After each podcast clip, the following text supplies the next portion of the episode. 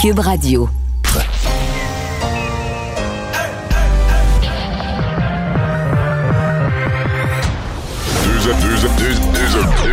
Deux, animateurs cohérents, deux visions différentes. Une seule émission, pas comme les autres. Mario Dumont et Vincent Dessureau. Cube, Cube Radio. Bonjour tout le monde, bienvenue à l'émission, bienvenue à Cube Radio. 15h29, on est ensemble pour euh, deux heures. Vincent, bonjour. Salut Mario.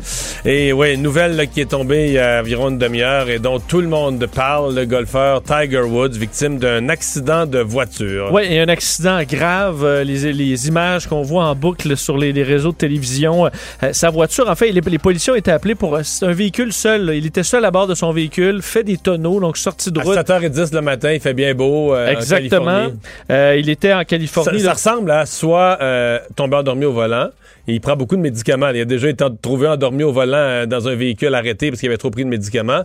Ou carrément euh, cellulaire, distraction, regarde d'ailleurs dans une courbe et tu rates la courbe. C'est possible. Son agent qui... parce que lui était là pour un photoshoot, entre autres pour le Golf Digest là, en Californie pour deux jours. Et son agent a confirmé au Golf Digest qu'il souffrait de multiples blessures aux jambes. On a eu besoin des pinces de, pinces de désincarcération pour le sortir de là. Donc, on ne craint pas pour sa vie mais on est en droit de craindre pour sa capacité de rejouer du golf professionnel à son âge. Tout à fait. faut dire qu'il a déjà fait des retours impressionnants, mais là, ce sera pas facile.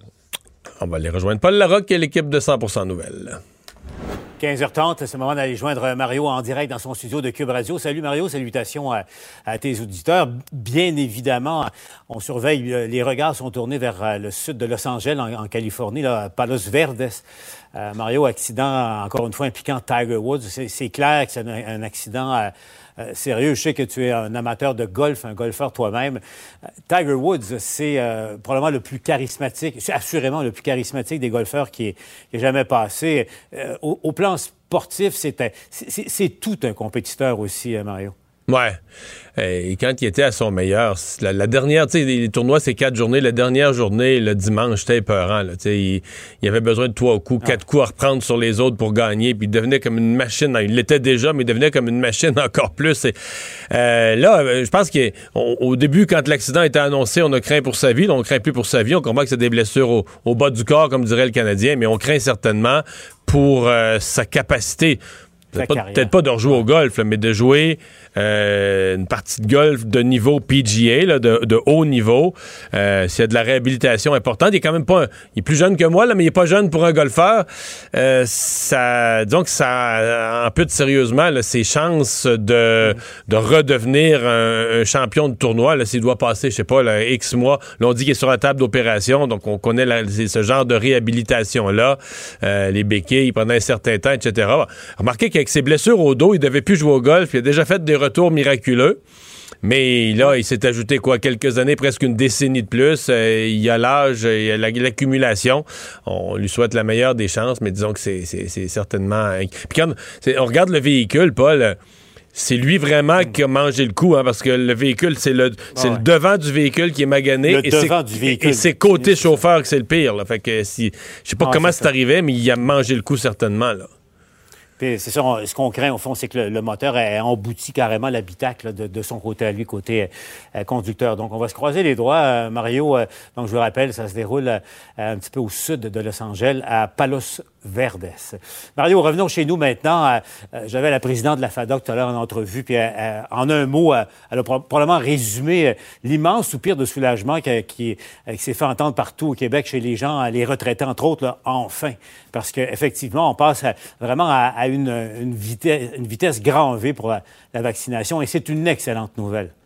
Oui, puis j'en ai un échantillon. C'est rare, je parle de mes affaires personnelles, mais j'en ai un échantillon pas loin de moi. Là. Mes parents ont dans les 80, euh, vivent dans leur maison, euh, vivent dans leur maison en bonne santé, mais tu sais, le vaccin, là, ça fait un bout de temps que ça traîne, puis c'est comme, c'est comme la solution qui, est à portée de main devant toi, puis un peu comme, euh, tu sais, la, carotte quand quelqu'un tire, tu sais, ça vaccinait plus, ça vaccinait plus, les vaccins rentraient plus, c'était reporté. Alors ça devenait, parce que les gens s'imposent des sacrifices importants. Là. Les gens du troisième âge se sont imposés au cours de la dernière année des sacrifices sacrifice vraiment énorme. Donc, euh, d'arriver à cette solution qui va faire que, bon, euh, tu vas pouvoir aller faire ton épicerie, aller faire tes affaires avec moins de, moins de crainte, plus de sécurité, etc. Tu sais, des choses simples de la vie, puis avoir l'espoir de reprendre un peu de normalité. Alors, je pense que M. Legault était ému d'ailleurs à l'annonçant et avec, avec raison, là. C'était, c'est une annonce qui fait, puis, veut, veut pas, je veux dire, c'est le principe le principe d'être des manèges à Disney ou à la ronde, Paul, là. C'est quand la file avance, même si toi t'es loin un peu, quand t'es, même si t'es loin un peu, quand la file avance, tu, tu reprends espoir qu'un jour tu vas embarquer dans le manège, là. C'est ce qui, ce qui déprime être dans une file, ce qui déprime être dans une file, c'est quand la file avance pas. Donc, de sentir que là, ça se met en marche, les gens de 80, 70 vont être vaccinés, ben, pour les gens plus jeunes comme nous, ça dit, bon, ben là, on, la file avance, on y arrive. Ça, ça redonne une sorte d'espoir que ça insuffle toute la société, là. En même temps, ben, tu, tu, parlais de tes parents là, qui, euh, qui vivent euh, chez eux. Euh, moi, mon père a été vacciné en RPA la, semaine dernière. Puis je peux te dire, partout, je l'ai constaté, l'immense soulagement parce que c'est un, stress additionnel. Évidemment, il y, a, les contraintes que les personnes âgées vivent. Là. Il n'y a presque, presque, pas de vie sociale. En, RPA, c'est terrible, Paul. En RPA, c'est très dur ce que les gens ont vécu. Là. Ah absolument. Puis le, stress, la crainte de, de, ce virus-là, évidemment. Puis Mario, comment tu as trouvé euh, euh, ce questionnement par rapport à, l'importance de vacciner en priorité les, personnes âgées? Est-ce que tu connais, toi, quelqu'un de, de 30, 40 ans qui met en doute au Québec l'urgence de vacciner nos aînés avant de se faire vacciner soi-même? Pas vraiment. Il y a eu un tout petit débat au début. Euh, dans différents pays, pour Canada anglais, puis un peu moins ici, mais quand même sur euh, les gens en CHSLD versus le personnel médical des zones rouges. Qu'est-ce qui était le plus urgent? Est-ce que c'était le plus urgent les, les, soignants qui sont en zone rouge ou des personnes qui sont très âgées? Finalement, euh, la question s'est jamais vraiment posée parce qu'un jour, Christian Dubé nous a expliqué, il dit, garde, c'est pas, pas si mécanique que ça. Maintenant, on a des grosses caisses de vaccins, puis on vaccine, puis on rentre dans un CHSLD, on vaccine les résidents, puis mm. on a un surplus, je sais pas, maintenant qu'il y a 500 résidents dans une boîte de 900, 900 doses, mais il reste 400 doses. On vaccine du personnel de la santé. Fait ça s'est comme fait de façon concomitante, il n'y a jamais eu vraiment un débat. Mais au point où le personnel de la santé est vacciné, les personnes euh, âgées hébergées sont vaccinées, je pense que l'ordre des âges, l'ordre qu'on a construit, moi, moi, j'ai pas entendu qu'il était vraiment contesté. Puis après, les gens de 60 ans, mais ce sont les gens qui ont des problèmes de santé. Puis ensuite de ça, les, gens qui sont prioritaires. On comprend bien que nous, on va passer dernier, mais je veux dire, je sens pas que ce soit vraiment, euh, vraiment, vraiment contesté. L'autre question maintenant, tu as vu l'exemple, il y a des pays scandinaves, mais il y a Israël qui le fait, euh, des, des codes, une sorte de passeport vaccin tu es vacciné, tu as accès à un restaurant, tu as accès à une salle de spectacle. Tu n'es pas vacciné ou tu as reçu qu'une dose. Tu as moins de liberté que, que les autres. C'est un beau débat. Est-ce que tu ne penses pas qu'éventuellement, il va falloir le tenir ici au Québec, ça? Ben, à mon avis, c'est incontournable. Je veux dire, euh, il va y avoir, il va y avoir des, des pas des sanctions, mais des, limitations pour les gens qui vont refuser de se faire, euh, de se faire vacciner. Euh, c'est une, comment, comment on va le faire avec un passeport? Mais d'abord, on va commencer à le vivre par le voyage. Moi, je pense que les gens pas vaccinés pourront pas vraiment prendre l'avion, euh, seront pas acceptés dans la plupart des mmh. pays. Même est-ce que quand dans, quelques minutes, M. Trudeau et M. Biden vont se parler. Un des sujets qu'ils vont aborder probablement, c'est une éventuelle réouverture de la frontière. C'est le genre de questions qu'ils vont se poser. Est-ce qu'il faudra avoir son passeport vaccin pour passer la frontière dans un sens ou, dans l'autre? Je pense que c'est incontournable. D'autres questions délicates. Je sais qu'il y a des employeurs qui songent à rendre le vaccin obligatoire, qui disent, moi, j'en veux plus de COVID sur mon plancher de travail. Euh, je vais avoir la paix avec ça. Est-ce qu'un employeur là, va rentrer la Charte des droits et libertés? On comprend que nos gouvernements ne rendront pas le vaccin obligatoire, mais est-ce qu'un employeur pourrait le demander? Et Paul, euh, ça me fait glisser vers le sujet. Il y a cette nouvelle éclosion. Bon, on dit les gens sont moins malades, le vaccin les protège d'hospitalisation et de décès, mais en Outaouais, il y a cette nouvelle éclosion dans un centre de personnes âgées. Puis je vais parler tout à l'heure à Cube, à la présidente du syndicat. 41% euh, des employés vaccinés. C'est quoi ça? 59% après tout ce qu'on a dit sur les CHSLD, sur le personnel, puis tout ça. 59% des employés d'un CHSLD refusent de se faire vacciner. Question, est-ce que ça ne va pas être obligatoire? Là aussi, la question, euh, la question se pose. Euh, ben, en tout cas, je peux te dire une chose. Euh, si moi, ma mère, était présentement atteinte de la COVID, malade dans ce CHSLD-là, le syndicat, là, il y aurait affaire à moi, pas à peu près. Tu sais, je veux dire, là, on parle de ça en théorie, mais c'est en pratique, j'imagine les familles des gens, tu, découvres ça, tu dis, OK, moi, ma, mes parents sont là, Puis là, la COVID recommence à circuler. Bon, on espère que personne ne va être malade gravement. Ils sont vaccinés. Ça devrait les protéger au niveau de développer les formes graves de la maladie. Mais quand même, le principe, dit, OK, les employés, les employés travaillent. Puis après ça, après tout ce qu'on a dit, puis on veut faire une commission d'enquête, les employés, ils rentrent, ils sortent, ils allaient d'un CHSLD à l'autre. Mais là, ils rentrent, ils sortent, ils vont dans la rue, ils reviennent, ils sortent, ils vont dans la rue, ils reviennent, puis ils sont pas vaccinés. Alors que ça leur a été offert. Hey! Mario, un mot avant de se laisser sur euh, tu as vu, j'appelle ça le budget de l'an 1 de, Québec solidaire. Euh, assez osé, merci. Mais là, j'avais Manon Massé en entrevue euh, qui me disait, au fond, s'inspirer de Justin Trudeau à Ottawa. Euh, pourquoi pas? Pas plus de... C'est rendu que QS n'est pas plus dépensier que, le gouvernement fédéral du Canada. Mais tu as vu, l'impôt pour des entreprises qui ont profité de la pandémie pour financer, entre autres, l'embauche de 100 000 personnes dans le secteur public et parapublic au Québec. En tout cas, ça a l'avantage de présenter des idées et d'être clair. C'est très, très clair. C'est très conforme à la philosophie, de Québec solidaire. Il y a deux, trois affaires là-dedans, évidemment, qui soulèvent des questions. Parce qu'on laisse entendre, on dit par exemple que sur le nombre d'employés de l'État, il faut en embaucher 100 000 parce que l'austérité, on n'en peut plus. Mais le nombre d'employés de l'État, mettons, depuis cinq ans, là, il s'en va comme ça. Il n'y a aucune forme d'austérité. Ça monte entre, 80, entre 2016 pardon, et 2019, ça avait monté de 31 000. Au Québec seulement, là, 31 000 employés du secteur public de plus. Là, on n'a pas les derniers chiffres. Mais l'essentiel, c'est ça. Mais tu sais, dans le 100 000, l'essentiel irait pour euh, les soins à domicile, justement, des, des, des, personnes âgées. Et ça, et ça, Mario, ça, Mario, c'est une piste qu'il faut explorer éventuellement au Québec. Euh, il faut donner plus de soins aux personnes âgées. Est-ce qu'il faut que ce soit tous des employés de l'État ou des coopératives de services ou des entreprises privées? Ça, c'est une autre, euh, c'est une autre affaire. Mais évidemment, pour Québec solidaire, c'est, toujours euh, l'État. Et ils ont été, le Québec solidaire a été depuis quand même quelques semaines beaucoup plus campé. Il y a été un moment où ils, proposaient une nouvelle nationalisation par semaine. Donc, ils ont un peu abandonné, mais ils, avaient dit en début de mandat, on va être entièrement sur la question environnementale.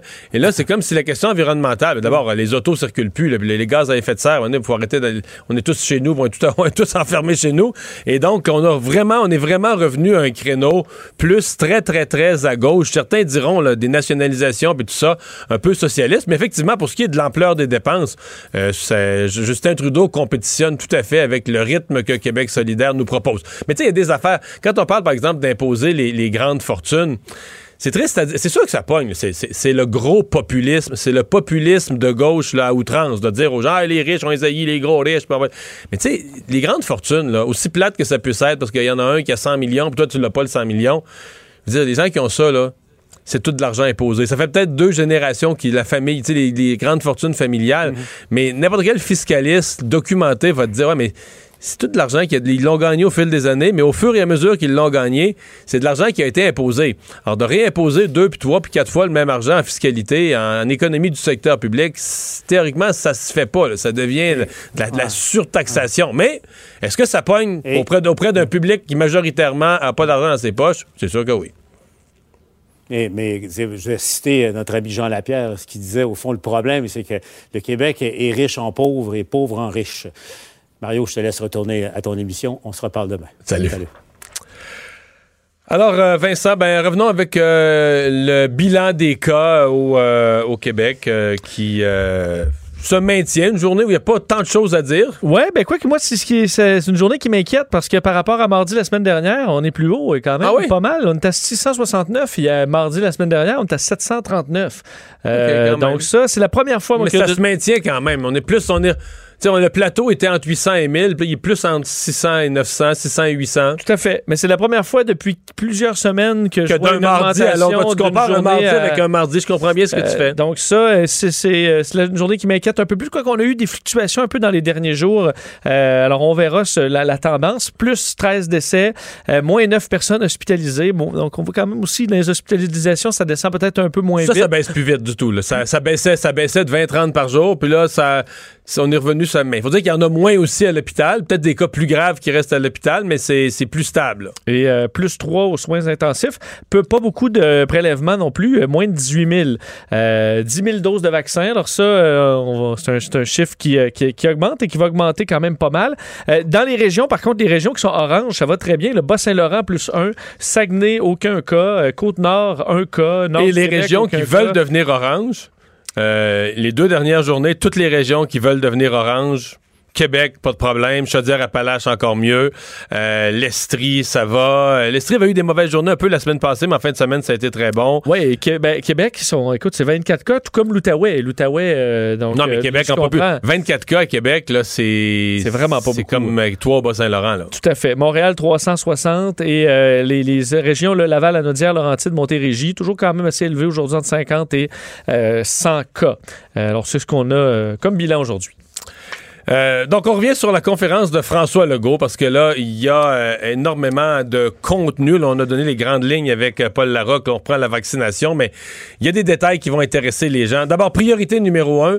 On avait dit les 80 ans et plus, mais on a, on a redivisé ce groupe-là en deux, là, les 85 ans et plus. Oui, 85 ans et plus. Et est-ce que vous êtes, vous êtes Mais en fait, c'est pas 85 ans, c'est né parce que mon père a 84 ans et quelques mois. Je dirais pas son âge en ondes, mais il est né en 36. Exact. Donc, il a appris aujourd'hui qu'il pouvait, euh, pourrait être vacciné dans les premiers dans la En population. fait, ce sont les personnes qui vont avoir 85 ans Cette durant l'année 2021, c'est Tout ça. à fait. Pour faire plus simple, disons, on peut commencer à dire, là, tu vas, c'est ta fête dans trois jours. Alors, 1936 euh, ou avant, euh, vous serez éligible à cette première vague de vaccination massive annoncée aujourd'hui. Et je veux te faire entendre un premier extrait parce que reste pour nous quand on, c'est, positif, là, je pense, dans la population, c'est une, journée où on avait des bonnes nouvelles.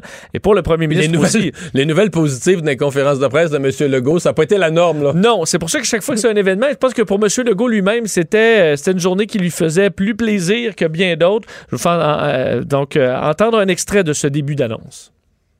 Et je suis ici pour annoncer une grande nouvelle, une nouvelle qui est attendue depuis longtemps. Dès la semaine prochaine, la population en général va commencer à être vaccinée. Euh, ne pouvez pas savoir après un an ce que ça me fait d'être ici, puis enfin de se dire qu'après certains groupes, là, euh, entre autres les CHSLD puis le personnel, que là, on va passer euh, à la population en général. Donc, vous donnez quelques détails. À partir de jeudi, euh, deux façons de prendre son rendez-vous pour les personnes, donc encore là, 1936 ou avant. En ligne, donc au québec.ca barre oblique vaccin COVID. Et ça, on comprend euh, la population de 85 ans et plus, pas nécessairement toujours à l'aise sur Internet. Alors, M. Legault qui disait, euh, si vous pouvez aider une personne euh, de, de âgée à, Parce à qu'on se semble, connecter. on semble dire que c'est vraiment préférable sur Internet là, pour la prise de rendez-vous. Parce que tu prends direct ton heure de rendez-vous. C'est... Tout à fait. Je pense ce sera le plus simple, mais il y a quand même la version téléphonique au 1-877-644-4545 à partir de jeudi. Je vais te faire entendre un petit montage de M. Legault qui explique un peu comment ça va fonctionner sur les années, la différence entre Montréal, les régions et de qu'est-ce qu'on a besoin d'avoir lorsqu'on va prendre ce rendez-vous. Je vous le fais entendre. On va commencer dans les prochains jours par Montréal. Après, on va aller dans les autres régions. Mais dès jeudi, tout le monde au Québec qui est né en 1936 ou avant, vous pouvez réserver le moment où vous allez recevoir euh, votre vaccin. Après, par la suite, ça va débouler 80, 70, 60, la population en général. Ayez en main votre carte d'assurance maladie, on va vous la demander.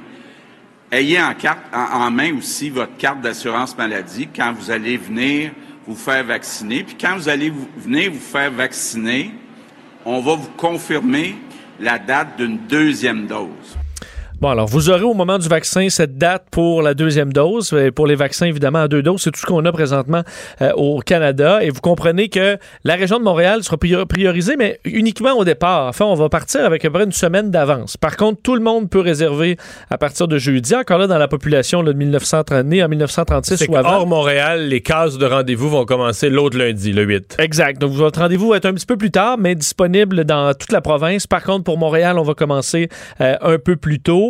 Euh, on dit donc pour l'application, en fait, le, le- le- le site Internet, là, on sait que c'est euh, le, bon, Clic Santé qui s'occupe de ça et ça fonctionne déjà, euh, on dit bien. Là. Et ça, monsieur Stéphane Lajoie, le président, le dit, c'est rassurant parce que on distribue déjà des milliers de rendez-vous pour les centres de prélèvement. Je sais que tu lui as parlé ce matin à ton émission. Il était rassurant sur le fait qu'on a fait Je tous l'ai les quand même fait rire un peu, puis quasiment rire. En y parlant, il dit Ouais, mais le dernier, dernier qui nous a dit qu'il allait avoir euh, quelque chose qui marche, c'est, celui qui devait s'occuper des réservations des hôtels euh, à l'aéroport. Il y avait 15 heures d'attente, mais il a pas l'air inquiet que la même chose puisse arriver. Sa seule inquiétude, il dit, s'il y avait trop de gens en même temps qui faisaient de demandes, c'est toujours qu'est-ce que le réseau, le, le support informatique pourrait planter. Mais il dit, dans quel cas, c'est une question de quelques minutes. Si vous vous rendez compte, vous venez puis c'est planté. Vous revenez cinq minutes après, puis ça va être, ça va être remis en marche. Oui, et on voit que là, pour les 85 ans et plus, ça- on, on l'évalue à peu près 200 000 personnes. Euh, Ça m'étonnerait que ce groupe d'âge-là fasse planter le système. là. Quand on va arriver entre les 0 à 60, là, ça se peut que tu Que le premier matin. mais on aura, on aura testé le système quand même pas mal plus. Euh, quand même, fait à noter, euh, les gens doivent se déplacer. hein. On, pour, on ne va pas amener le vaccin chez eux. Évidemment, on peut penser que pour euh, plusieurs personnes de 85 ans et plus, ça peut être compliqué. Euh, par contre, on s'est dit, euh, les, CHSLD, RPA, euh, les gens ont été vaccinés euh, bon, euh, le- le- là où ils demeurent. Et les 85 ans et plus restants, ce sont des gens qui ont une, certaine capacité à se rendre. C'est du moins ce qu'on ce espère Et pour ceux Euh, qui ont au aucune mobilité, on dit que les CLSC vont organiser avec des, des- des organismes. Il y a déjà des organismes qui font du transport de malades, etc. Donc, on va essayer d'organiser ça. Sinon, euh, bon, dans les... Et, et, euh, juste pour compléter, je comprends que les conjoints âgés des gens, exemple, un couple, un monsieur à 85 ans, madame à 85 ans, puis le conjoint à 80, le conjoint pourrait être vacciné en On va même y temps. aller les deux. Oui, Bon. ils vont pouvoir y aller les deux. C'est ce que dans les détails, là, parce que des fois, il y a des affaires après la conférence de presse qui se précisent, et c'est ma c'est ma compréhension. Donc, que les couples qui vivent sous le même toit, là, C'est sûr que ça évite de- ça évite deux déplacements. rien. Ça évite deux déplacements, puis on, on dit tant qu'à tant qu'à les faire retourner la semaine d'après. là. Et euh, on devrait recevoir 100 000 doses de vaccins par semaine pour les quatre prochaines semaines. Et on souhaite que, euh, après, parce que là, on est- va être en fin de trimestre, ça va être un bon test, là, parce que c'est que c'est en début de trimestre qu'on s'est fait un peu avoir au Canada, euh, parce qu'on nous a envoyé euh, nos, nos commandes à la fin. Est-ce qu'au début du prochain trimestre, là, on aura des arrivées euh, euh, stables et euh, prévisibles? Censé continuer à rentrer euh, rondement. C'est c'est ce qu'on souhaite. Et euh, un mot sur la semaine de relâche qui, qui est revenue. Entre autres, on rappelait là, aux gens de ne pas se rassembler pendant la semaine de relâche. Euh, questionner encore sur les salles de spectacle et tout ça. On a dit que euh, ça Après la venir relâche. après la relâche, si la situation épidémiologique, évidemment, euh, le permet. On, a parlé de quoi? On a parlé de salles de spectacle, lieux de culte, entre autres, là, qui pourraient reprendre, qui pourraient rouvrir. Sport intérieur aussi qui pourrait euh, arriver. Et la question des variants, toujours un gros point d'interrogation. On s'inquiète. On estime quand même qu'environ 10 des tests positifs sont vus comme des variants potentiels. C'est beaucoup, là. C'est beaucoup. Alors, ça pourrait bien être un problème dans les prochains mois. Le ministre des Transports, François Bonnardel, euh, il a peut-être voulu calmer le jeu, réunir les acteurs euh, en publiant une lettre ouverte sur la question du tramway de Québec. Oui, on verra si ça calme le jeu avec M. Labombe. Des fois, euh, Mais je pense que M. Labaume n'en a pas contre François Bonnardel. ben, est-ce qu'il va en avoir J'ai l'impression que François Bonnardel est le seul caquiste qui a encore des canaux de communication positifs avec... euh, si tu me demandais une hypothèse, là, avec Régis Labaume. Fait que là, j'ai l'impression, à la fin de la lettre, il y a un bout où M. Bonnardel, je trouve, euh, tire un peu sur euh, l'humeur de M. Labaume. On, on- bon, je, ferai réagir dans les prochaines secondes. Donc, lettre ouverte de François Bonnardel euh, sur le dossier du tramway. On sait que là, entre la Ville de Québec et le maire Labaume et évidemment le gouvernement provincial de François Legault, euh, ça fait euh, plusieurs semaines que ça se tiraille un peu sur ce, dossier qui, selon le maire Labaume, traîne beaucoup, alors qu'au gouvernement, on dit ben, il y aura des dépassements de coûts on et on ne pourra pas desservir suffisamment les banlieues. Il faut revoir le projet. Là, le maire a coulé des informations voulant que la CAQ voulait enlever des services dans certaines banlieues. Tout à fait. Donc là, dans, ce, dans cette lettre ouverte, il explique, M. Bonnardel, euh, que, bon, il dit beaucoup d'encre a coulé, beaucoup d'intentions ont été prêtées au gouvernement. Dans ce contexte, il est important de revenir à l'essentiel. Il explique que, euh, après l'annonce de dépassement de coûts majeurs et de changements fondamentaux au projet, ben, on, a, on est en discussion avec la Ville de Québec sur ce projet-là, qu'on doit réviser le, le tracé de tramway pour dégager une marge de manœuvre financière qui permettrait une bonne desserte aux banlieues, mais une demande qui n'a jamais été acceptée encore par la Ville. Donc, le dossier d'une entente de principe entre le gouvernement du Québec et la Ville de Québec, euh, cette entente-là, c'est que la Ville va se doter d'un transport stru- structurant, pas que ce sera exactement le projet du maire Labombe et que euh, ben, y aura une version différente propos, qui, est en train d'être travaillée par le gouvernement du Québec qui sera, euh, qui sera proposée. Là où je vois une pointe quand même assez sèche à M. Labombe, c'est la question de, du vote démocratique, parce qu'il explique dans sa lettre. Dit euh, Cette entente vaut toujours car elle respecte l'engagement pris par le gouvernement du Québec en 2018 en faveur d'un projet de transport collectif. C'était la première et unique fois que les citoyens de Québec ont pu se prononcer sur cette question de façon démocratique. Rappelant que eux se sont fait élire en parlant de ce projet, contrairement à M. Labaume, oui, c'est écrit là, qui a proposé ce projet quelques jours après l'élection municipale de Mais 2017. ça, ça c'est le talon d'Achille de, de Régis Labaume. Ben, et à Québec, ceux qui critiquent le projet, le point numéro un qu'ils amènent toujours, c'est Pourquoi ben, on n'a pas parlé en élection? il s'est fait élire quelques jours après un gros projet de tramway gigantesque de plusieurs milliards pour Puis plusieurs résidents de Québec. a l'argent, tout arrangé avec Philippe Couillard, tout ça. Tu dis, ouais, c'est vite. Une semaine, pour une semaine, préparer un projet de tramway, convaincre le gouvernement du Québec de le financer, c'était vite un peu. Oui, surtout que M. Labaume a été un anti-tramway à une autre époque aussi. Alors là, euh, pour beaucoup de gens de Québec, ça, ça n'a pas passé. Il le rappelle très clairement dans sa lettre. Alors ça, je- on verra quelle sera la réaction euh, du, du maire, euh, parlant que ce projet devait être euh, très bien fait, puisque là, pour les 75 prochaines années, et qu'on allait propo- proposer une nouvelle version sous peu. Alors, euh, on verra si ça calme ou pas les relations avec la Ville de Québec. Culture et société.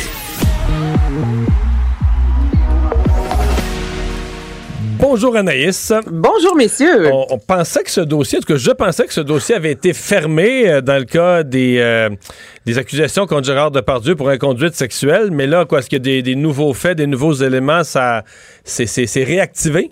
C'est réactivé et je ne sais pas si vous avez trouvé, mais il me semble aujourd'hui, ça a été une journée assez intense dans l'actualité culturelle, que ce soit avec euh, Tiger Woods et son accident. Là, on va parler euh, aussi de Yann Perrault. Là, Gérard Depardieu, des journées comme ça, mon Dieu, ça arrête pas. Et là, c'est ça. Euh, Mario, t'as pas tard. En fait, c'est Gérard Depardieu qui a été inculpé en décembre dernier pour viol et agression sexuelle. Tout ça daterait en fait de 2018, qui est une, une jeune actrice dans la vingtaine qui lui reproche deux viols et des agressions sexuelles survenues les 7 et 13 août 2018. C'est, on dit en fait que Gérard Depardieu est l'ami euh, de, de cette famille-là, en fait, et qu'on avait euh, tenté à l'époque de faire passer ça comme une répétition, alors qu'il n'y avait absolument rien de professionnel dans tout ça. Et effectivement, en 2019, ça avait été classé. Et là, le 16 décembre dernier, il y a eu encore euh, d'autres rencontres, je vous dirais. Et là, on a trouvé qu'il y avait des indices assez graves euh. On s'est dit peut-être que finalement, Gérard Depardieu a réellement commis les gestes qu'on lui a, euh, qu'on lui reproche, en fait. Donc, on a décidé au mois d'août 2020 de rouvrir l'enquête. Donc là, à 72 ans, évidemment, euh, il, est mis euh, sous enquête et on reste à voir un peu en fait ce qui va se passer. Son avocat était très fâché. Je vous dirais que tout ça sort dans les médias, sort dans les médias. Lui et la femme qui, dans, il y a quelques mois de ça, se sont littéralement chicanés en public dans un euh, poste de police et on avait réussi à étouffer l'affaire ou presque depuis un certain temps. Et là, ça y est, c'est relancé cette enquête. Le chanteur Yann Perrault, Anaïs, qui s'était retrouvé là, dans ses, ses dénonciations pendant Ouais. euh, l'été, euh, brise le silence. Il a brisé le silence euh, en matinée, je vous dirais, il a écrit un message euh, sur Facebook qui a été euh, salué quand même, je vous dirais, par plusieurs personnes de l'UDA. Là, je vous parle entre, entre autres de Patrice Michaud, euh, autant Martin Léon, Mesmer aussi. Donc, il y a sept mois de ça, il s'est littéralement retiré, lui, de la sphère publique dans la foulée là, des allégations de nature sexuelle. Et là, ce matin, a décidé vraiment de faire le point sur sa page Facebook. Est-ce que vous avez eu la chance de lire euh, au moins le, le message? Oui. Oui, oui, absolument. Ben, moi, j'ai trouvé ça bien. Je, je- je- je trouve ça quand même bizarre d'insister autant sur le fait qu'on l'a écrit soi-même et non une agence. Mais je sais qu'on est en 2021, puis que le public est tellement cynique en lisant un message. Il y en a tellement d'autres, faut dire, là, je sens de méchanceté, il y en a d'autres qui ont été écrits par des agences, effectivement. Là. Euh, une fois ça acquis, euh, j'ai trouvé que c'était simple, senti, euh, solide, mais ça reste... je- je- moi, je, je- me ramène toujours que j'aime pas ce procédé-là auquel il répond. Euh, je me sou- tu sais, moi, je me souviens plus. Il était accusé. Ah oui, Yann Perrault, c'est vrai, son nom avait sorti. Il est-tu accusé de, foi- de quoi? Il a-tu dit une impolitesse à une fille un soir qui était chaud? Ou bien, il a-tu fait un viol qui mériterait la prison? On, disait, on sait plus qu'est-ce qui est quoi. là. C'est, ça qui est terrible avec ces, ces accusations en ligne, jamais documentées. C'est que tout se mêle, puis on sait plus rien. Fait que moi, je, sais plus quoi penser. Est-ce que c'est quelqu'un qui est qui nous écrit une belle petite lettre pour s'excuser Ouais. de quelque chose Est-ce qu'on retire ces chansons de la radio ou au contraire, c'était bénin? euh, c'est vrai. là.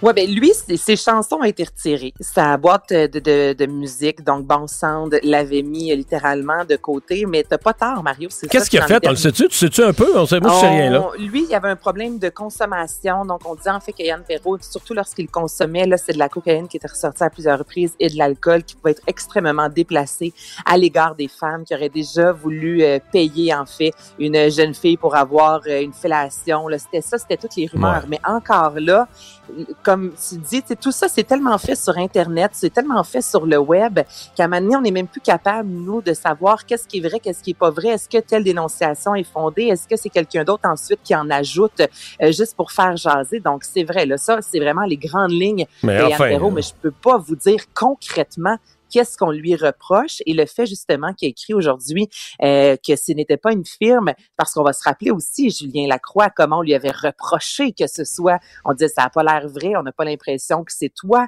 Euh, ensuite, Marie-Pierre Morin, tout de suite, on regardait, bon, ça y est, elle a dit qu'elle veut revenir. Donc là, on en a tellement vu, c'est tellement dommage qu'on soit rendu là dans les derniers mois que euh, on analyse vraiment ce que la personne dit. Et aujourd'hui, Anne Perrault, après avoir publié son, euh, son message, est retournée en fait sur Facebook plus tard en journée en publiant une citation d'Anaïs Nin disant justement que l'authenticité, euh, quand on se livre devant les gens, c'est là qu'il nous pardonne.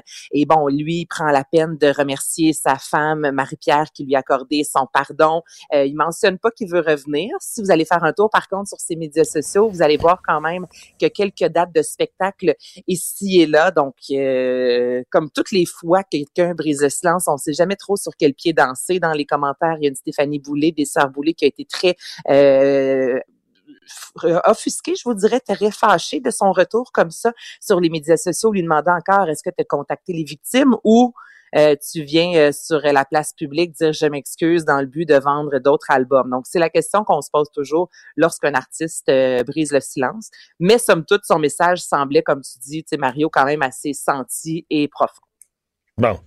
tu veux nous parler aussi d'Adib Al-Khalidé? Ben là, je vais finir sur une bonne note ben avec mes nouvelles. Hein. Euh, positif, enfin. on va finir ça dans le plaisir et l'humour. Donc là, c'est l'humoriste Adib Al-Khaldi, en fait, qui est l'un des cinq, donc une des cinq personnes, dans le fond, à avoir reçu un fonds ENH, donc de l'École nationale de l'humour et Netflix. Ça, ça a été lancé en 2019. Les deux en, qui offrent en fait 35 000 dollars aux euh, cinq auteurs et autrices. Et le but, en fait, c'est euh, de faire un, y arriver avec leur concept. Et dans le 35 000 dollars, on veut qu'ils peaufinent, dis-je bien, au maximum leur projet et qu'ils puissent la suite aller présenter ça un diffuseur. Adib Al-Khalidé a déjà euh, fait un premier pas au cinéma avec son, son film Mon ami Walid. Et là, lui, ce qu'il a mis de l'avant, c'est 12 épisodes de 30 minutes intitulés Orpheline. Et c'est l'histoire de trois trentenaires, Taslim, Aya et Sad. Leur père vient de mourir et ils veulent honorer leur père qui est un joueur compulsif ils veulent aussi régler les dettes de leur père. Donc, là, tout ça, euh, une trame narrative qui semble un peu triste, mais on nous promet que c'est drôle. Ou il y a encore, moi, ça, ça me... ça me fait penser, on dirait, à la série Sex Education. C'est l'autrice et comédienne Marie-Ève Larivière, qu'on a vu entre autres dans Série Noire ou encore L'Auberge du Chien Noir. Et elle, c'est la vie euh, d'Agathe Guilbeault. Donc, c'est la vie non sexuelle d'Agathe G, le nom de son projet, qui est une jeune enseignante célibataire aux habitudes de jeune fille qui est, euh, qui a pas eu de rapport sexuel finalement dans sa vie. Et là, les élèves euh, apprennent qu'elle est vierge et là, elle fait vraiment une introspection, savoir pourquoi elle a des problèmes avec la sexualité donc, il y a vraiment des projets très différents, cinq projets euh, à venir et chaque euh, auteur et autrice se sont mérités 35 000 Bon, merveilleux. Bon, ça, c'est une bonne nouvelle. Enfin. Hey, merci Anaïs, à demain. ça fait plaisir. Bye bye. Il explique et démystifie l'économie. Pierre-Olivier Zappa, à vos affaires. Bonjour Pierre-Olivier. Salut Mario. Bon, alors tu nous parles de, la, nouvelle du jour, mais du point de vue économique. Euh, Tiger Woods, euh, euh, oui, c'est une machine à imprimer l'argent qui peut-être ne pourra plus jouer au golf. Dans l'histoire du sport, il y a eu trois grands money makers, si tu me permets l'expression, des, des, des, sportifs, des athlètes qui ont su monétiser pleinement leur performance et leur influence. Et là, tu parles même pas, tu parles même pas de l'argent que tu gagnes dans un tournoi là. Non, non, non, je parle euh, de, tout ce qui va à côté, des commandites, euh, des jeux vidéo qui portent son nom, des, euh, de toutes ces entreprises qui s'associent aux sportifs. Tu sais, il y a eu Michael Jordan, il y a eu Lance Armstrong et il y a Tiger Woods. la fortune de Tiger Woods est évaluée à plus d'un milliard de dollars. Ça a été pendant des années le sportif le mieux payé de la planète, au-delà de 100 millions de dollars de revenus. Je me souviens de sa meilleure année. Il donne, je pense, tu 8 ou 10 Il y a un montant, le pourcentage donné au caddie. Puis il y a une année, il y a, une année où il gagnait tellement que son caddie était genre là, J'aurais aimé être plus précis, mais genre 12e boursier de la PGA, tu comprends? c'est pas une farce, là. Je me souviens d'avoir de, cette statistique-là. C'est sa plus grosse année, il faut dire. Il gagnait tournoi par-dessus tournoi. Euh, et puis, euh, son caddie, avec 10 ou 12% de ses revenus, en tout cas, ça part, là, était un des boursiers, dans le top 20 des boursiers de la PGA. ça en dit long sur les, performances sportives de cet athlète-là, mais euh, à l'extérieur du, terrain de golf, on pense à l'association emblématique avec Nike, une association qui avait même survécu au, scandale sexuel euh, au début des années, au tournant des, années 2010. T'sais, Nike est toujours resté associé avec euh, Tiger Woods. Les revenus de Nike ce ont appelle le scandale, ce qu'on appelle le scandale sexuel, c'est quand sa conjointe l'avait battu à coup de fer 7. Là. non, c'est plutôt quand sa conjointe, je pense, avait découvert euh, qu'il avait plusieurs maîtrises. Elle avait battu la voiture. Ouais. Oui, elle avait. C'était ça, faire 7? On se souvient-tu du bâton qu'elle avait employé? C'était un faire 7, Mario? Je ne me souviens plus. Mais en tout cas, cette association-là avec Nike avait survécu. Puis évidemment, euh, Tiger Woods PGA Tour, le, le, jeu vidéo d'Electronic Arts qui a généré, qui a généré euh, plus d'un milliard et demi de revenus euh, depuis euh, qu'il a été créé. Ben, tu sais, ça, ça participe à, l'image du sportif qui, qui, a connu de gros déboires et à qui on souhaite bonne chance, évidemment, pour la suite après ce grave accident. De Mais là, c'est un peu la question. Est-ce que sa, sa carrière est, est, est compromise? Est-ce qu'à partir de maintenant, il pourra évidemment, sa réhabilitation, il y avait plusieurs personnes qui avaient des doutes sur sa capacité, sa réhabilitation physique après une opération au dos, puis on sait que le dos est sollicité au golf, et miraculeusement, il a regagné des tournois après ça. Là. Donc, un mélange de, de, de, de, courage, de détermination.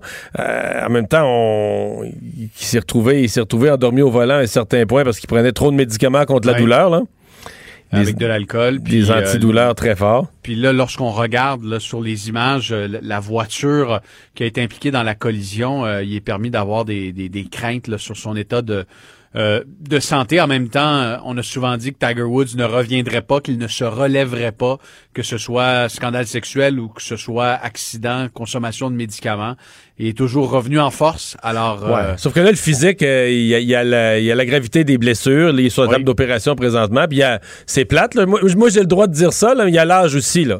C'est la récupération, mm-hmm. puis le retour à un niveau de compétition A1 est de plus en plus difficile au fur et à mesure que les années avancent. Donc là, euh, il risque de passer quelques, je sais pas, quelques semaines, quelques mois en réhabilitation, béquille, etc.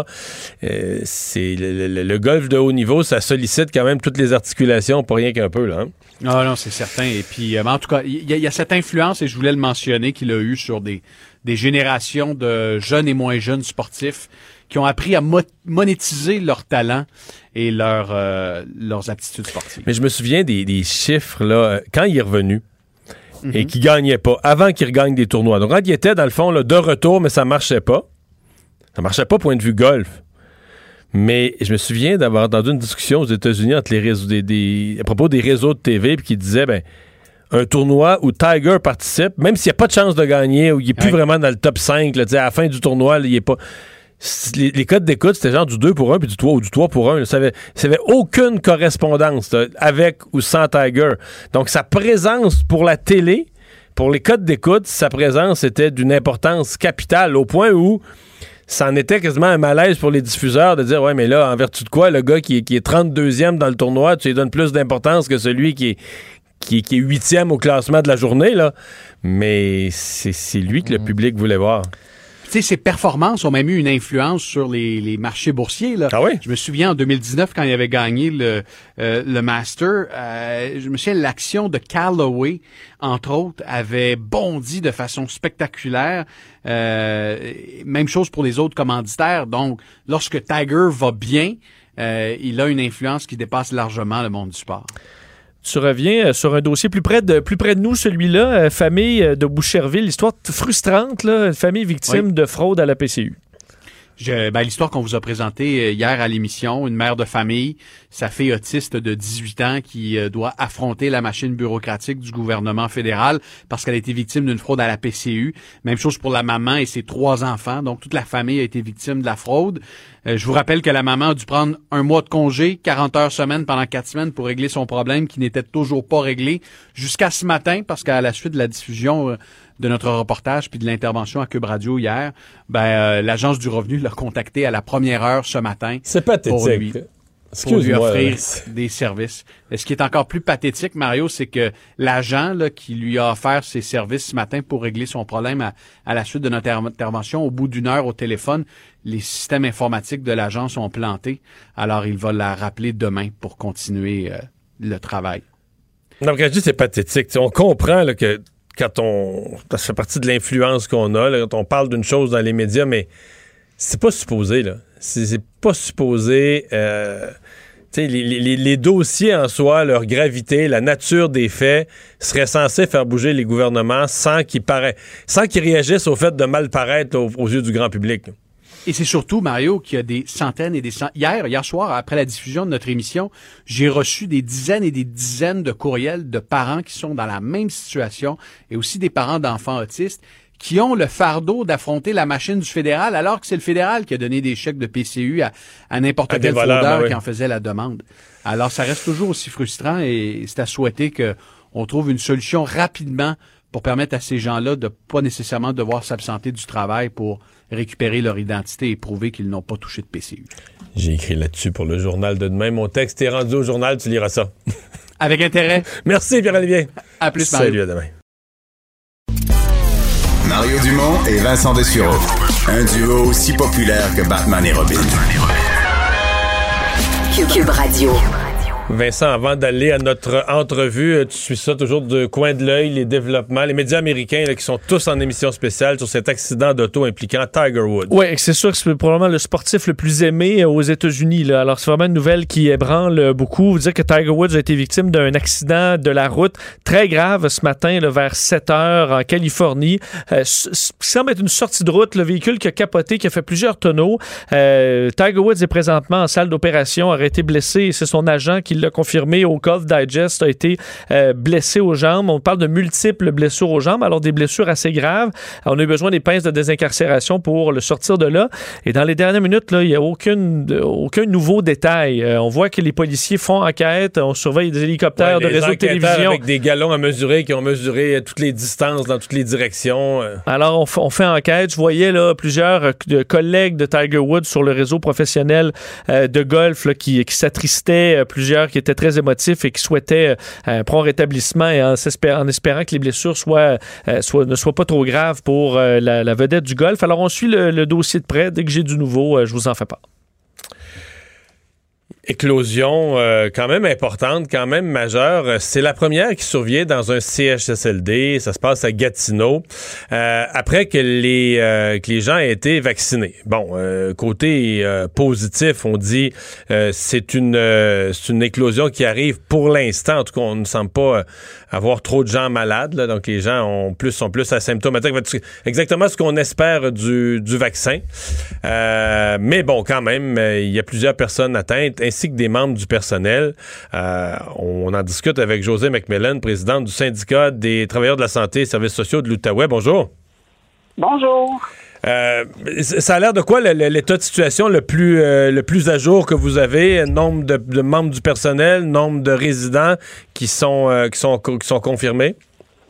Donc, aujourd'hui, l'information que j'ai, on aurait, on serait rendu à 30 cas, dont 5 employés. OK.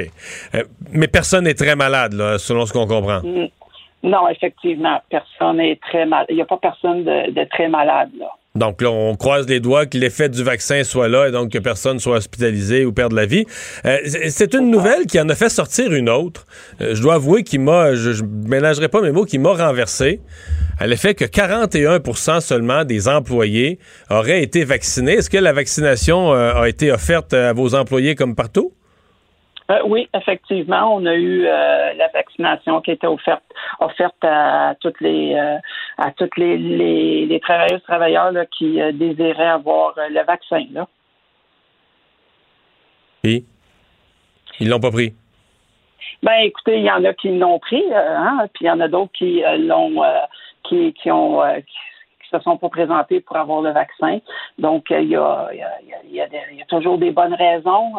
il, y a la, première, c'est la, controverse de la première dose versus la deuxième dose. Il n'y a aucune controverse. Excusez, il n'y a aucune controverse? Ben, ben écoutez, ce on disait on en donne une dose, après ça on disait non, on la donne pas la deuxième dose, après ça on disait oui, on la donne. Dit, on, a dit qu'on pourrait la reporter parce que plusieurs experts, mais ça me paraît pas une ben, raison. En tout cas, ben en tout cas, pour, euh, pour euh, certains employés, c'en est une raison.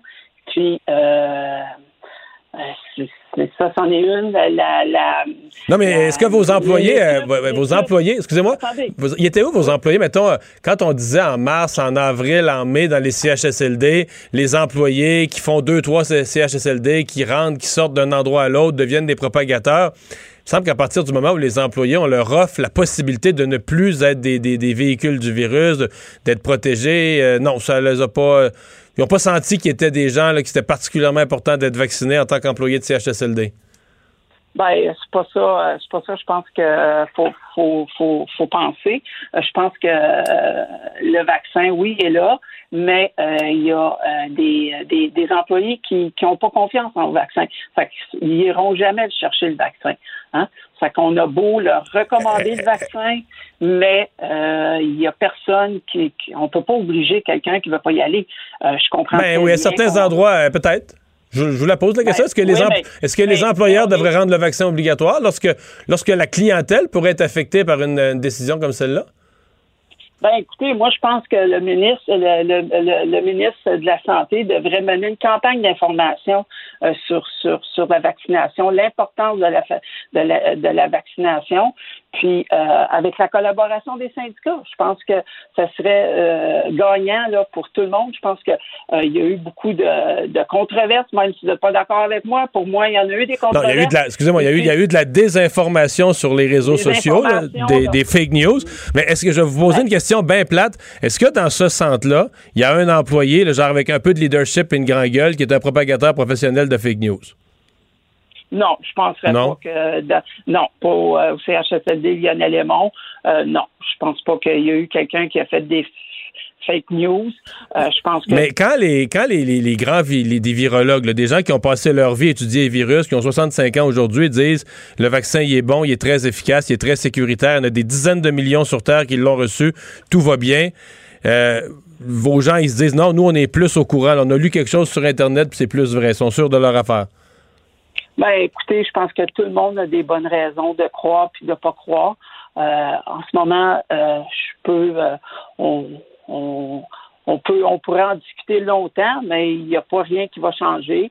Puis euh, je pense qu'avec euh, de l'information qui vient du ministère, je pense que ça l'aiderait. Vous pensez que pour vous la clé c'est l'information. Vous pensez que les gens, euh, les employés manquent d'informations, qui n'ont pas eu des bonnes informations, des bonnes explications sur le vaccin?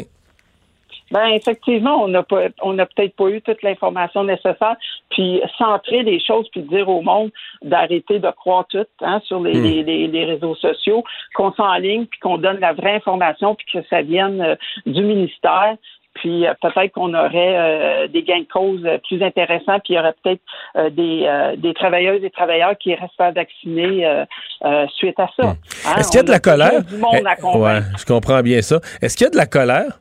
Parce que moi, je vous annonce que si ma mère était dans votre centre, comme syndicat, là, vous m'auriez sur le dos big time, puis vos employés se feraient rincer solide. De, se promener à travers les personnes âgées, ces étages pas vaccinés, là. Est-ce qu'il y a de la colère? Est-ce que les, les, gens, les, les, enfants, les proches des personnes âgées trouvent que les employés sont. Je finirai pas ma phrase? Oui, ben écoutez, moi, j'ai pas eu euh, aucune information, puis j'ai pas eu aucune euh, famille qui m'a interpellé. Euh, donc, je peux pas vous dire s'il y a de la colère, mais effectivement, là, Ouais. Je peux pas. Je non, je vous sens. Je, je, je, pas contre vous, hein, parce que je vous sens bien mal à l'aise. Puis vous, vous dites que ça prendrait de l'information, puis vous avez encouragé vos gens à vous faire vacciner. Mais sincèrement, après tout ce qui s'est dit sur les CHSLD, puis les milliers de morts, puis tout ça, j'ai vu les chiffres, puis les bras, euh, les, bras m'en tombent. Est-ce que la, nouvelle éclosion euh, encourage des gens? Est-ce qu'il y en a qui redemandent le vaccin, qui disent, ouais, là, peut-être. Je sais qu'il y a des gens qui voulaient pas être les premiers. Là. Au début, peut-être qu'ils trouvaient que c'était trop tôt. Est-ce qu'il y en a maintenant, voyant, là, écoute, aux États-Unis, c'est des dizaines de millions en Israël, au Royaume-Uni, puis il y a personne, tout est correct. Les gens sont juste protégés contre le virus, sont pas morts, puis il n'aura pas, il aura pas poussé de corne, là. Mhm. Ben, écoutez, euh, sûrement qu'il y a des membres qui vont euh, qui vont réfléchir avec tout ce qui s'est passé, puis qu'ils euh, vont sûrement aller se mm. faire vacciner. Oui, ouais, je comprends, je l'espère bien. Est-ce que les personnes âgées qui, qui sont là, est-ce qu'il doit y en avoir qui sont malades, qui ont des médicaments? Les personnes âgées qui sont ben, hébergées au centre, il doit y en ben, avoir qui, ont qui prennent des médicaments? Ben, effectivement, il y en a qui Est-ce que, les, est-ce que, est-ce que les, les, infirmières, les préposés non vaccinés, est-ce qu'ils leur amènent leurs médicaments? Parce que, des, mettons, mettons que le vaccin est truqué et il y a quelque chose de mauvais dedans, là, ben, il pourrait en avoir dans la pilule de la madame aussi. Est-ce qu'on lui donne quand même sa pilule? Ben, je caricature, je caricature à peine. Oui, mais je pense pas, je pense pas que, que le, premièrement, les préposés aux ne mèneront pas de médicaments aux patients. Ça, c'est, dans. Les infirmières, je parle. C'est dans le cours des infirmières. Puis comme je ne représente pas des infirmières, je ne pourrais pas répondre à cette question-là. Mais je pense que les préposés aux bénéficiaires, euh, ceux qui n'ont pas eu le vaccin, euh, est-ce que tous les résidents ont eu le vaccin? Euh, il y a tout ça aussi qu'il faut se questionner. Est-ce que dans les 23, ben là, on est rendu à 30 résidents aujourd'hui? Est-ce que ces 30 résidents-là, ils ont eu le vaccin aussi? Hein? Ben, ce qu'on nous dit, les reportages qu'on a, c'est que les résidents ont eu le vaccin à 96 là. 96% ben, il reste un, 4% qui n'ont pas eu le vaccin. Est-ce que c'est dans ces 4 %-là qu'on a nos 30 résidents?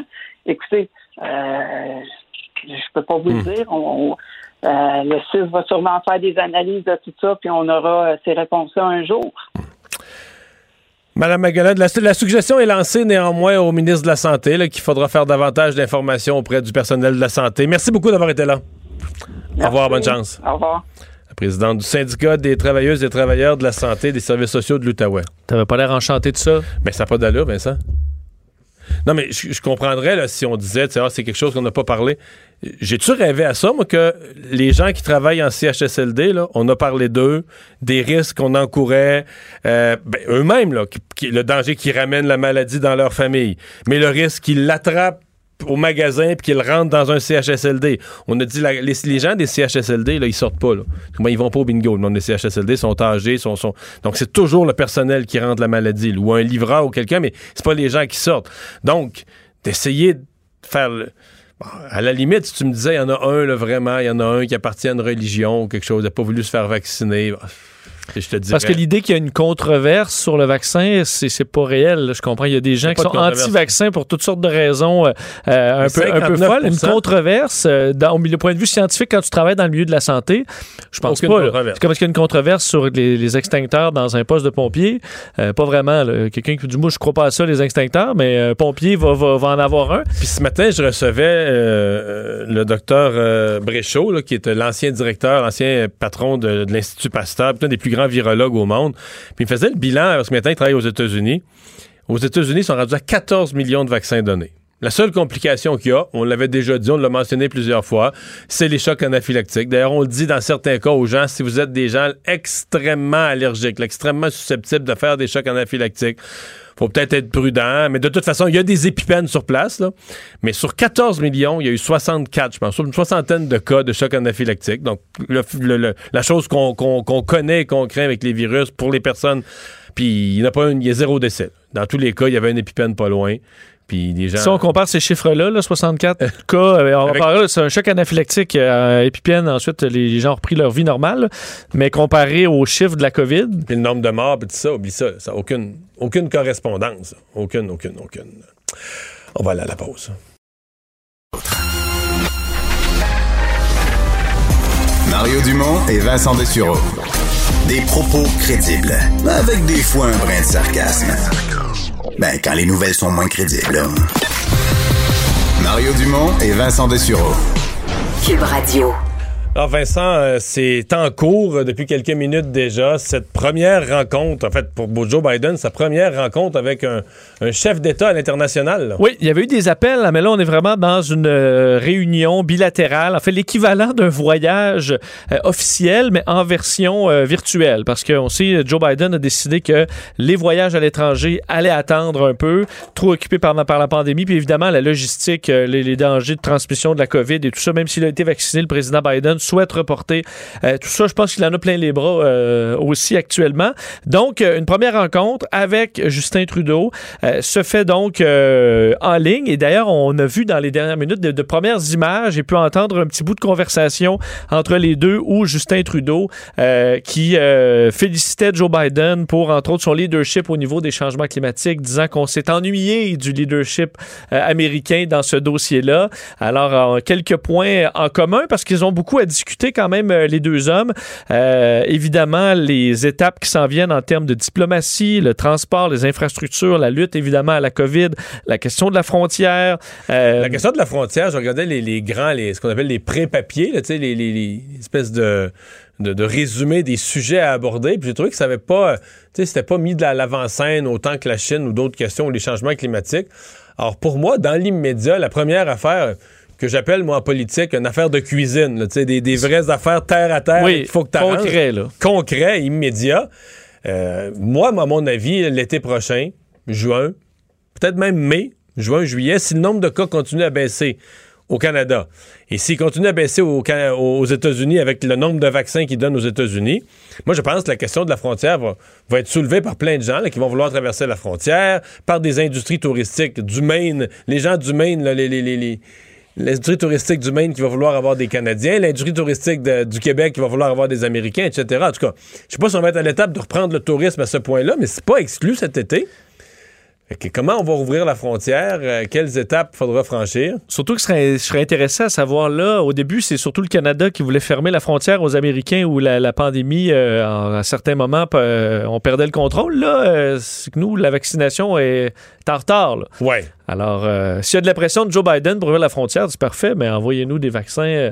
mais est-ce qu'on pourrait aussi ouvrir la frontière? Mis en exigeant une, euh, preuve, de, vaccination, effectivement. qui risque d'arriver aussi. dans ce genre de sujet qui...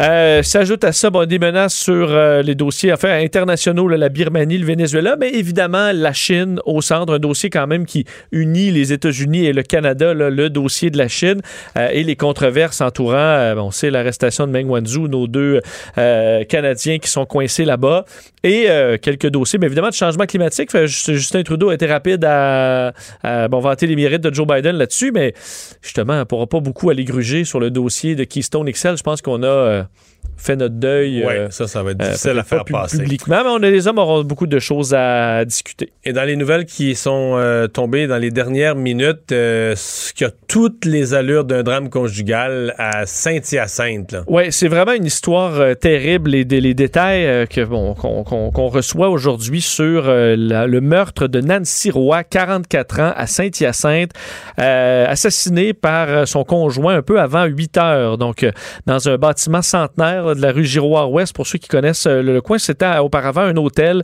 converti en immeuble, en appartement. Euh, ce qu'on raconte, c'est que selon des témoins, elle criait à l'aide. On parle d'appel à l'aide répété de cette femme de 44 ans euh, qui, on parle de, cris, frappait sur le plancher. c'est le concierge du bâtiment qui a raconté ces, détails. C'est la voisine d'en dessous qui aurait alerté finalement les policiers en attendant les appels à l'aide. Et quand elle était dit quand je suis arrivé, les policiers étaient déjà là. Ils faisaient le massage cardiaque pour la ramener à la vie. Euh, Nancy Roy a été transportée à l'hôpital dans un état très critique. Son décès a été finalement euh, confirmé en fin d'après-midi. Et on parle de multiples... Euh, elle a été poignardée à de multiples reprises. Les policiers ont arrêté le conjoint de la victime qui avait du sang sur les mains sur place. Alors, dossier qui semble assez clair pour les policiers. L'arme du crime a été retrouvée également dans le logement. Jean-Yves Lajoie, 57 ans, donc devrait être rencontré par les enquêteurs pour donner sa version des faits. Euh, lui qui était en couple avec Nancy Roy habitait un logement au premier étage de l'immeuble pour être accusé du meurtre de sa conjointe dès demain. Euh, suspect qui n'a pas d'antécédent judiciaire, mais évidemment tout ce quartier-là est fortement ébranlé par un terrible drame aujourd'hui. Déjà des pénuries de vélos en vue de l'été prochain. Oui, et à mon avis, j'en entends déjà dire Ah non, ça va pas se reproduire encore parce que plusieurs, l'été dernier, évidemment, s'étaient fait prendre et on voulait des vélos, on voulait tout Il y avait pénurie de tout. Il y avait pénurie de kayak, il y avait pénurie de, de, de planches de surf, il y avait pénurie Les de bateaux, les canaux, euh, vraiment, c'était difficile, de sorte que plusieurs cette année ne veulent pas se faire prendre. C'est ça qui amène cet assaut là, dans les euh, magasins de plein air à la grandeur de la, de la province. Nos collègues de TVA ont fait des visites euh, pour se rendre compte que c'est un peu le bordel partout. Là. Dans la plupart des régions du Québec, sont Et allés entre donc, autres que les équipements d'été sont dévalisés là. là. oui, entre autres, euh, on parlait avec un, homme de la boutique VO2, donc une boutique de sport où on dit que les commandes, c'est 15 fois plus élevé. Un magasin de plein air de Saguenay également, chez Ultraviolet, disait euh, d'habitude, à ce temps-ci de l'année, l'hiver, c'est les vélos haut de gamme qui se vendent. C'est les gens qui veulent vraiment s'équiper de façon très précise, qui ont leur saison en tête. Mais là, c'est des débutants, des intermédiaires qui nous appellent. Euh, les stocks se vident et on nous dit souvent, ben, pouvez-vous les commander? Mais on dit, écoute, si on pouvait les en commander, là, on en commanderait plein. Mais les fournisseurs ne fournissent plus. On dit également que du côté des sports nautiques, c'est, ça part déjà très vite. Euh, les planches à euh, les, euh, les, les canaux euh, et compagnie, ça part. Et déjà, les fournisseurs encore qui disent, c'est possible qu'on puisse pas vous, vous en renvoyer d'ici le printemps, d'ici l'été. De sorte que ça se peut, Mario, qu'au printemps, il y a des boutiques qui déjà n'est plus de stock avant même le début de l'été. Donc, on dit, si vous voulez vous équiper, il faudra peut-être y penser assez tôt. Ce qui est dommage, là, on espère que tout le monde puisse profiter du plein air euh, sans trop se casser la tête, mais euh, plusieurs essaient de se prendre d'avance pour pas se faire prendre en 2021. On a suivi hier ce vote à la Chambre des communes sur euh, les, euh, les Ouïghours, sur euh, le fait que la Chine était dénoncée par le Parlement canadien pour génocide envers le peuple ouïghour. On sait que M. Trudeau s'est abstenu et son conseil des ministres, son cabinet, mais les Chinois sont frustrés quand même. Oui, ça n'aura pas suffi le fait qu'on que le, l'équipe Trudeau ne, vote pas. On sait que le, le premier ministre et son cabinet n'étaient pas présents. Seul Marc Garneau, le ministre des Affaires étrangères, était, mais il s'est abstenu. Euh, donc, le reste a voté euh, à quasi-unanimité pour euh, reconnaître qu'un génocide a lieu en Chine contre les musulmans ouïghours. Et aujourd'hui, l'ambassade de Chine a envoyé un message vraiment là. Euh, ils sont vitrioliques contre le Canada. On dit la majorité des députés canadiens qui soutiennent la motion ci-dessus ne sont jamais allés euh, en Chine ou au Xinjiang, la zone euh, où, aurait lieu ce, ce drame. Ils se sont livrés à des manipulations politiques sur des questions liées au Xinjiang sous le prétexte des droits de la personne dans une tentative d'ingérence dans les affaires intérieures de la Chine et de gagner un bénéfice politique en jouant la carte de la Chine. Quelle hypocrisie, quelle méchanceté. On parle d'arrogance, d'ignorance, euh, d'hypocrisie sur le dossier des Jeux olympiques aussi qui faisait partie de la motion aussi hein, pour essayer de changer euh, la, la, bon, la, ville haute des Jeux de 2022. Euh, on parle de mensonges politiques, de politiser le sport, que ça va totalement en compte de la charte olympique. On parle d'égoïsme, d'étroitesse d'esprit. Bref, euh, écoute, c'est Ah oui. rien, rien ne va plus. Tu- vous, vous voyez le genre. Et tout ça arrive alors que les deux pays, évidemment, ont déjà de fortes tensions. Nos deux, je parlais des deux. Mais Michael, dans- tantôt. Mais dans tout ça, tu sais, la Chine dit que la plupart sont jamais allés dans cette région-là, ce qui est sans doute vrai. vrai, oui.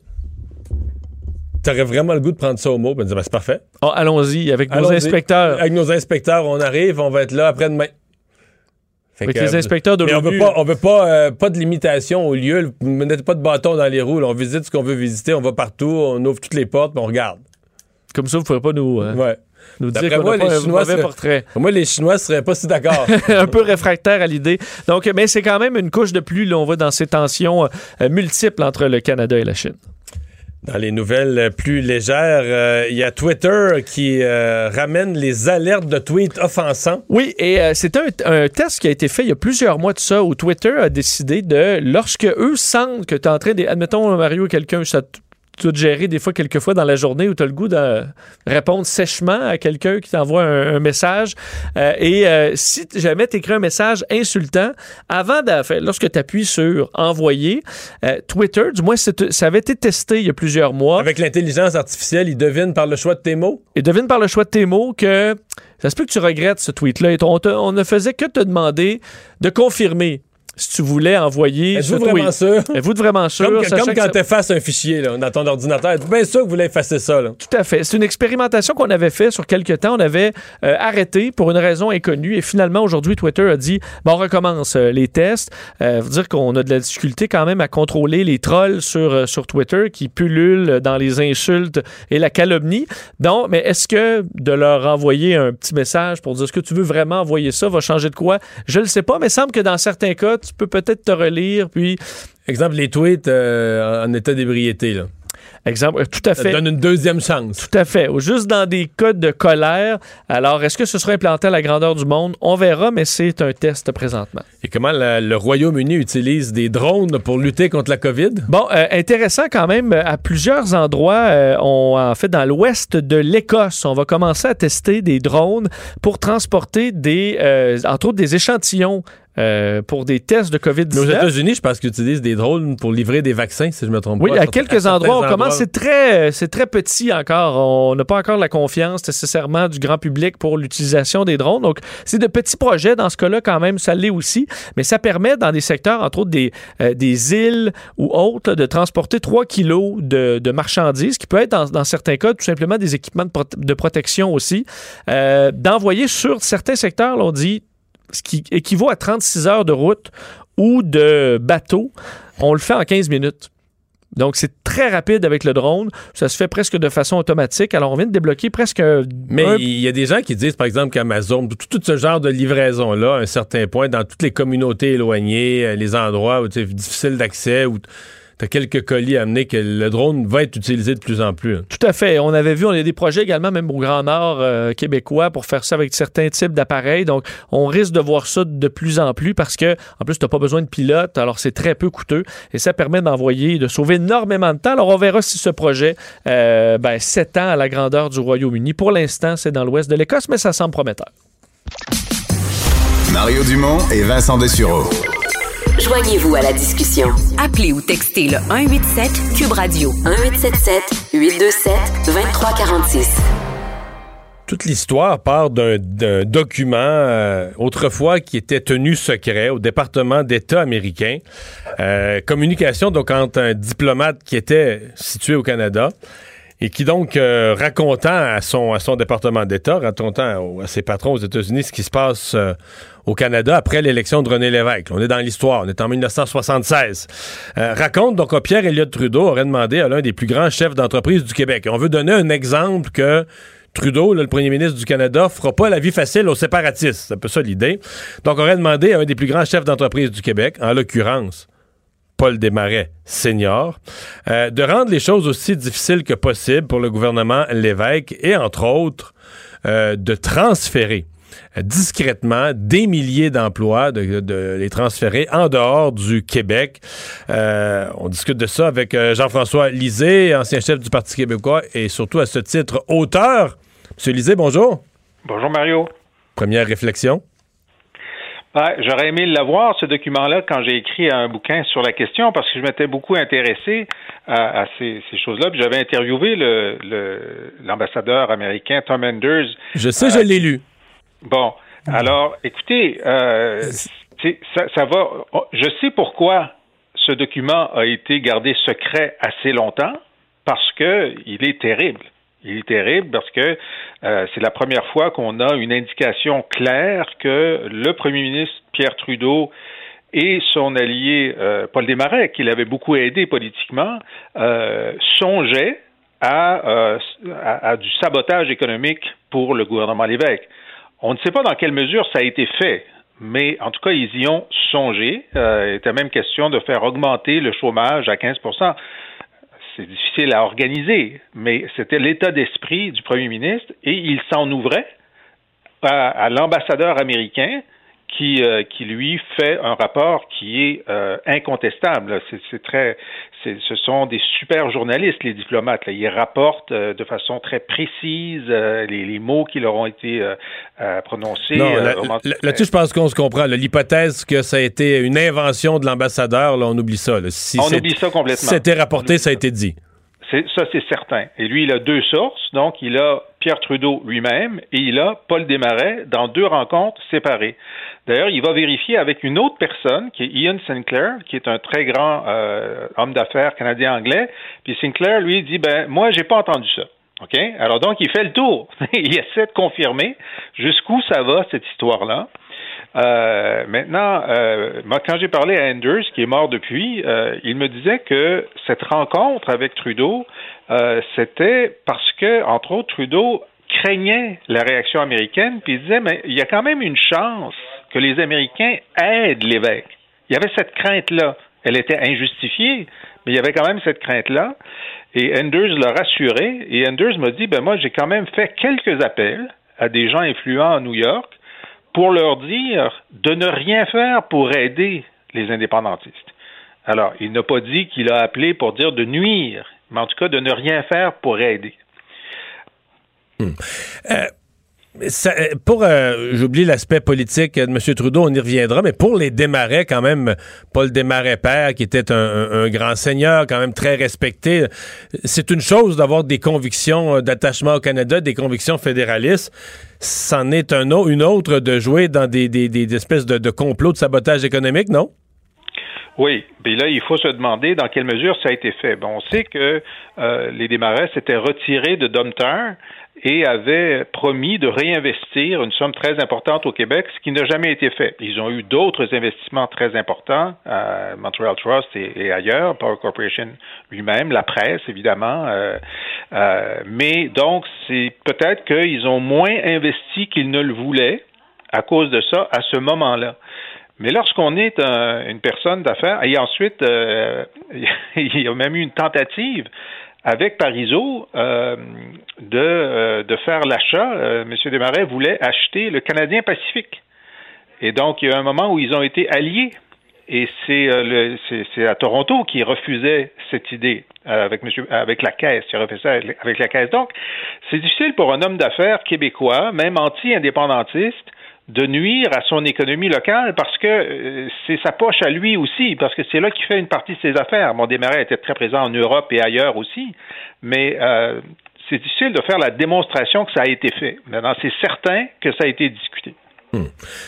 Euh, ce qui est drôle, c'est que l'année d'après, deux ans après, les Québécois revotait. T'as un premier ministre qui parle de détruire l'économie du Québec, nommément, de nuire à l'économie du Québec, de faire perdre des emplois. et euh, deux ans après, les gens à deux mains votent pour lui. Là. Oui, mais il savait pas ça. Non, je comprends bien. on il l'avait pas dit. On dit que les électeurs sont, sont supposés sentir les choses, mais pas toujours. Ben, moi, j'ai vécu, euh, Mario, après 95, euh, le gouvernement de Jean Chrétien a posé un certain nombre de gestes pour rendre la vie économique difficile à Lucien Bouchard. Euh, surtout en période d'atteinte du déficit zéro, où on était vraiment à 100 millions près. Là. Et euh, il y, a plusieurs choses qui ont été faites pour, nous rendre la vie difficile. Et on voyait que, alors que les gens d'affaires étaient mobilisés pour euh, agrandir le Palais des Congrès ou pour réparer l'erreur de Mirabel, qui était une erreur fédérale, les fédéraux étaient absents. Ils ne voulaient pas aider. Ils espéraient que ça aille mal au Québec économiquement parce qu'ils craignaient un autre référendum après 95.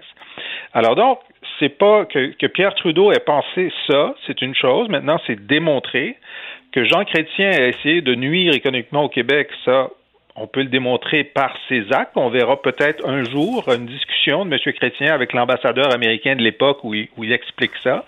Euh, mais ça fait partie, évidemment, de, l'arsenal fédéraliste euh, de, faire de tenter de faire la démonstration argumentaire que l'indépendance est mauvaise, mais s'ils peuvent aussi faire la démonstration au niveau du sol et de l'emploi, euh, c'est une, une tentation chez eux, c'est clair. Vous l'avez mentionné tout à l'heure, vous auriez aimé avoir ce, vous auriez aimé avoir ce document dans votre livre. Mais je, un livre que j'ai lu, je l'ai dit tout à l'heure, Guerre froide euh, euh, au, Québec, la CIA, le KGB et l'énigme québécoise. fascinant comme livre sur quasiment un livre d'espionnage avec toujours, toujours autour du, Québec, de la question québécoise, euh, les Français, les Américains, mais beaucoup les Américains évidemment. Euh, c'est combien d'heures de recherche? C'est ce qui m'a frappé en lisant le livre, c'est combien d'heures de recherche pour ramasser tous ces, ces documents, ces notes d'un diplomate à l'autre? Je les compte pas. Non, non, ce serait trop dur de les compter Parce que si je comptais les heures, il faudrait que je me demande combien de livres il faudrait que je vende pour me rembourser à mon tarif horaire au salaire minimum, puis je veux pas faire ce calcul-là? Ouais. puis le problème dans ces, dans ces enquêtes-là, comme pour euh, Gerfrod PQ, c'est que tu peux ne t'arrêter jamais. Je veux dire, il y a toujours un autre document à voir, une autre personne à appeler parce que tu sais pas ce que tu sais pas.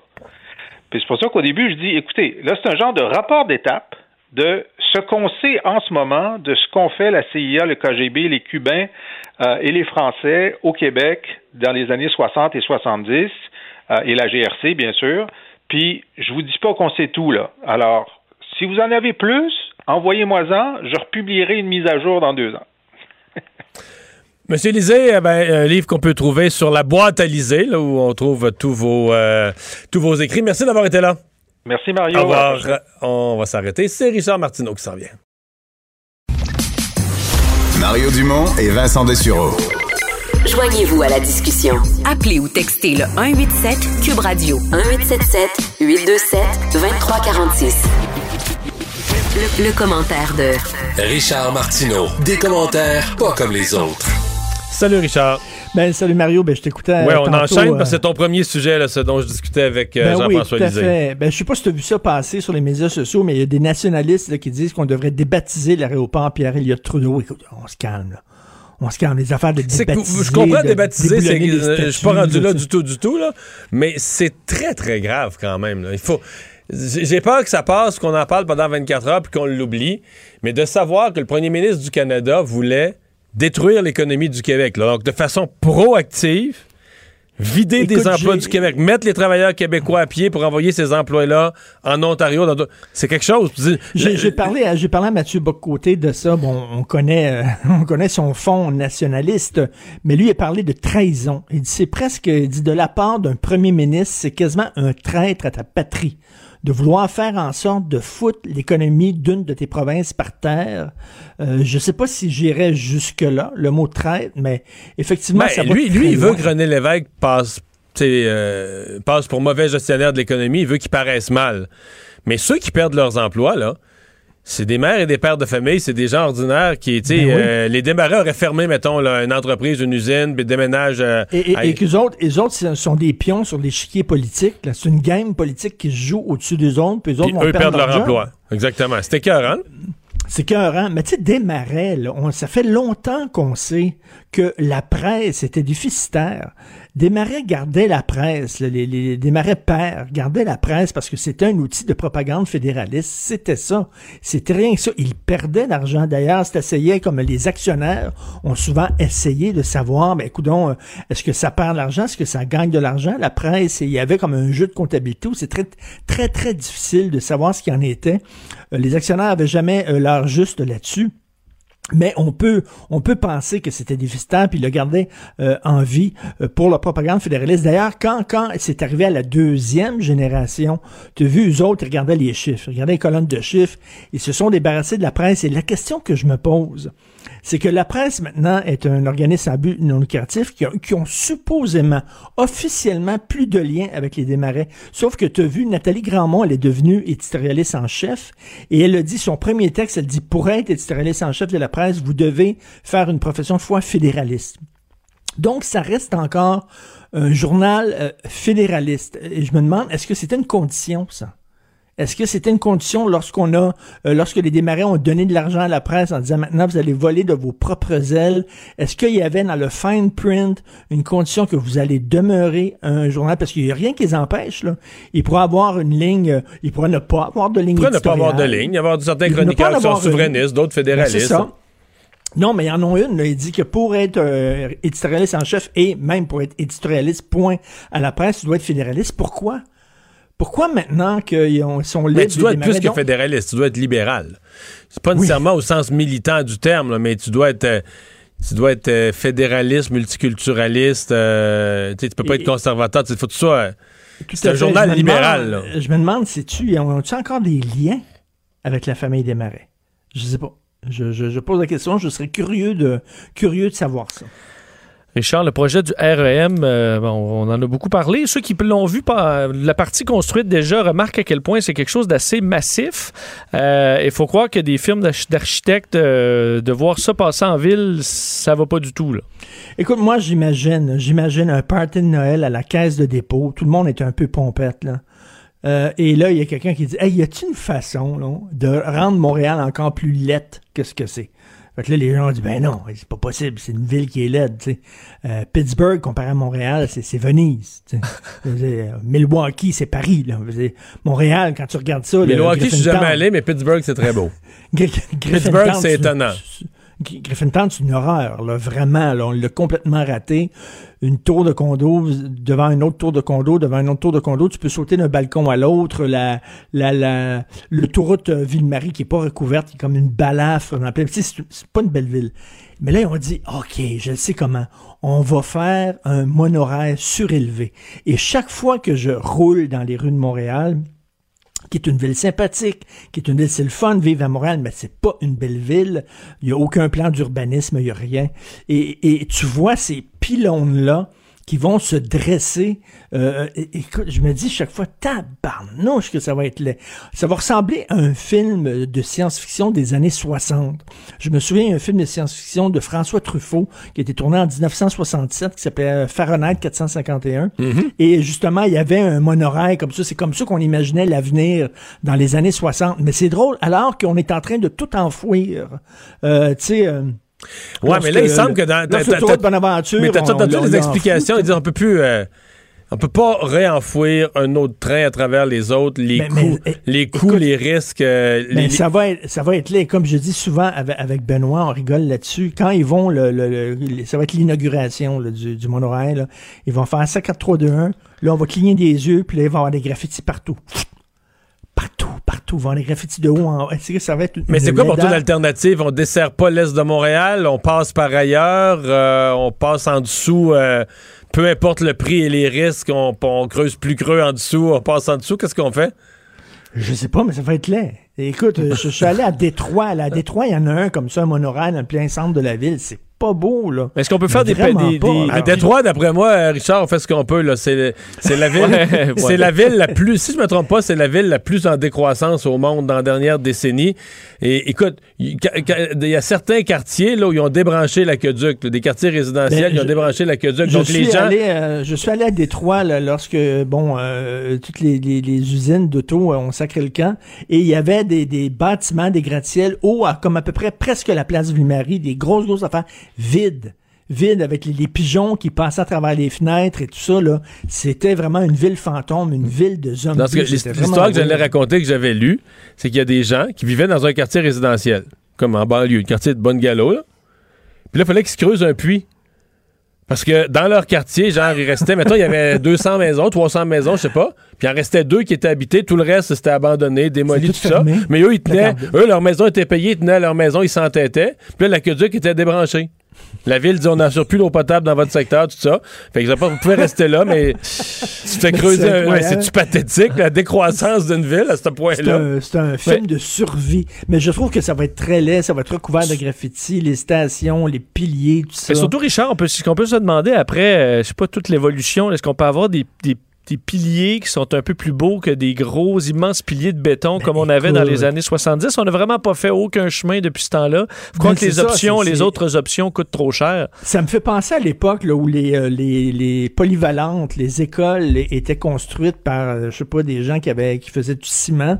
Ça ressemble à des réacteurs nucléaires ou des déchiqueteurs à déchets ou des affaires de même. Là. Des affaires épouvantables.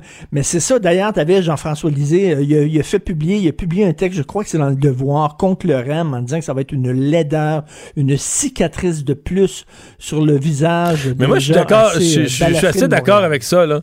C'est juste que j'ai de la misère, moi, à me prononcer sur l'alternative, de dire, bon, ben, dans l'est de Montréal, euh, qui mange de la gomme, euh, veut dire, est-ce il n'y aura pas de Est-ce que, je sais bien qu'un tramway, ils sont poignés avec ça à Québec, là, mais est-ce qu'un projet de tramway aurait été mieux qu'un monorail surélevé comme ça? Je ne le sais pas. Richard, l'architecte qui, à qui on donne la nuit pour penser à ça. Salut, Richard. Le remède à la désinformation. Mario Dumont et Vincent Dessureau. Cube Radio. C'est le moment de la chronique politique de Gilles Barry. Salut Gilles. Salut Mario. Alors, tu penses encore que la, la, la loi 101, c'est une question que certaines personnes se posent. Est-ce que, est-ce que électoralement, la langue, la loi 101, la charte de la langue française, c'est un sujet pour gagner des élections dans les années 60, 1970, ou est-ce que ça l'est encore euh, dans les années 2020? Ben moi, je pense encore plus aujourd'hui. Puis je vais t'expliquer. Jeudi, quand tu discutais avec Richard, tu as dit, euh, tu as mentionné, euh, dans le fond, le gouvernement de la CAQ euh, veut peut-être avoir la pandémie un peu plus derrière lui pour être en mesure de présenter quelque chose quelque part à l'automne. C'est pas dit automne, mais plus tard. Donc, euh, si c'est pas avant juin, ben ça peut être plus tard cet automne. Mais ça serait avant juin. Mais est-ce qu'on va, si on le dépose avant juin, est-ce qu'on aura le temps de l'adopter? Ça prend un certain temps, là, un projet de loi de cette ampleur-là. Tu n'adoptes pas ça dans la semaine, là? Moi, je pense, Mario, et je vais te dire pourquoi le projet de loi est très important. À mes yeux, sur l'identitaire, après la laïcité, ça va être la pièce législative la plus importante du gouvernement Legault. D'abord, la loi 101 existe depuis 40 ans. Ça va être un enjeu très important, clé, euh, lors de la prochaine élection au Québec l'année prochaine et principalement auprès des électeurs francophones. Alors, c'est bien fait, Mario. Euh, ça pourrait décapiter les partis d'opposition à la prochaine élection, j'en suis convaincu. Donc, une très bonne loi pourrait menacer le PQ, pourrait menacer Québec solidaire et pourrait avaler ce qui reste de vote francophone dans certains comtés libéraux.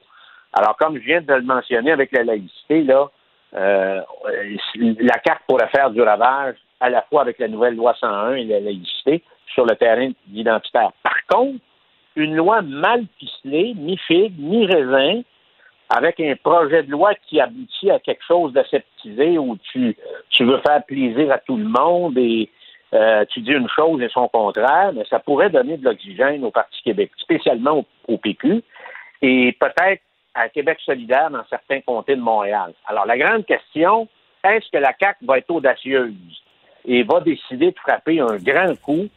Euh, puis le grand coup, il faut qu'il soit sur Montréal. Alors, il faut qu'il se projette dans l'avenir. Il ne faut pas juste qu'il fasse un projet de loi qui change la loi 101, qui est conjoncturel et circonstanciel.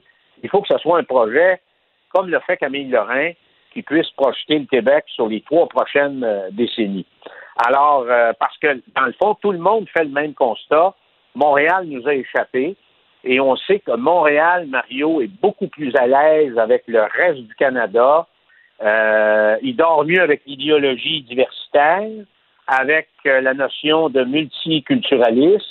Alors, il est loin de la société québécoise et de ses valeurs. Puis au pire, à chaque occasion qu'il a, ben, il dénonce la société québécoise, il dénonce nos valeurs, puis les combats. On le voit avec la laïcité. Donc, et je te dis, Mario, s'il y avait un référendum sur l'île de Montréal demain matin, ça allait être sur la laïcité. Je suis convaincu que la laïcité perd, là. Alors, ça démontre à quel point on Non, mais on se comprend que on se comprend que les, les- les élections à Montréal par exemple, au- au- les deux partis montréalais, là, Québec solidaire et le Parti libéral, Ouais. euh, c'est Ouais. les deux partis qui étaient le moins pour la loi sur la laïcité. ou- sais, je veux dire, si, si, si Montréal n'est plus en phase avec le reste du Québec, à aucun point de vue incluant politiquement. Oui. Moi, je te dis, euh, Mario, euh, que cette loi-là, et c'est pour ça, Mario, quand tu regardes ça dans une perspective un peu plus large, tu la déposes au mois de juin ou tu la déposes même en rentrée parlementaire cet automne, l'important, c'est de la faire voter avant d'aller en élection, parce que dans 4-5 ans, le monde ne se rappelleront plus s'ils l'ont passé au mois de juin ou s'ils l'ont passé euh, avant la fin de l'année 2021. L'important, c'est de faire une loi très forte, qui a beaucoup dedans, qui va être euh, qui va être très claire face aux nouveaux aliments, qui va être très claire face aux cégeps, aux universités, et puis en même temps, qu'est-ce qu'ils vont faire avec les entreprises de moins de 100 employés? Alors, je pense que les enjeux sont, sont là, Mario. Et naturellement, je vais rouvrir une parenthèse. Il faut pas oublier, Mario, que les contentieux, c'est-à-dire ce qui, ce qui gère là, toute la jurisprudence dans chacun des ministères aujourd'hui euh, à Québec, ce sont tous des enfants, des gens, des, des hommes et des femmes qui ont étudié, qui ont fait le droit après la charte des droits et libertés qu'a passé Trudeau avec sa nouvelle constitution canadienne en 82. Alors, eux autres, ils sont imbibés de ça. Alors, c'est sûr qu'il va falloir que le gouvernement Legault touche à la charte euh, de la langue française. Il y a une panoplie de choses auxquelles il doit intervenir et c'est beaucoup plus complexe aujourd'hui. Après la mise en place de la charte des droits et libertés canadiennes que ça l'était avant 1982. Alors, c'est pour ça, probablement, que il y a, tu sais, Jean Barrette, il l'a pas facile, là.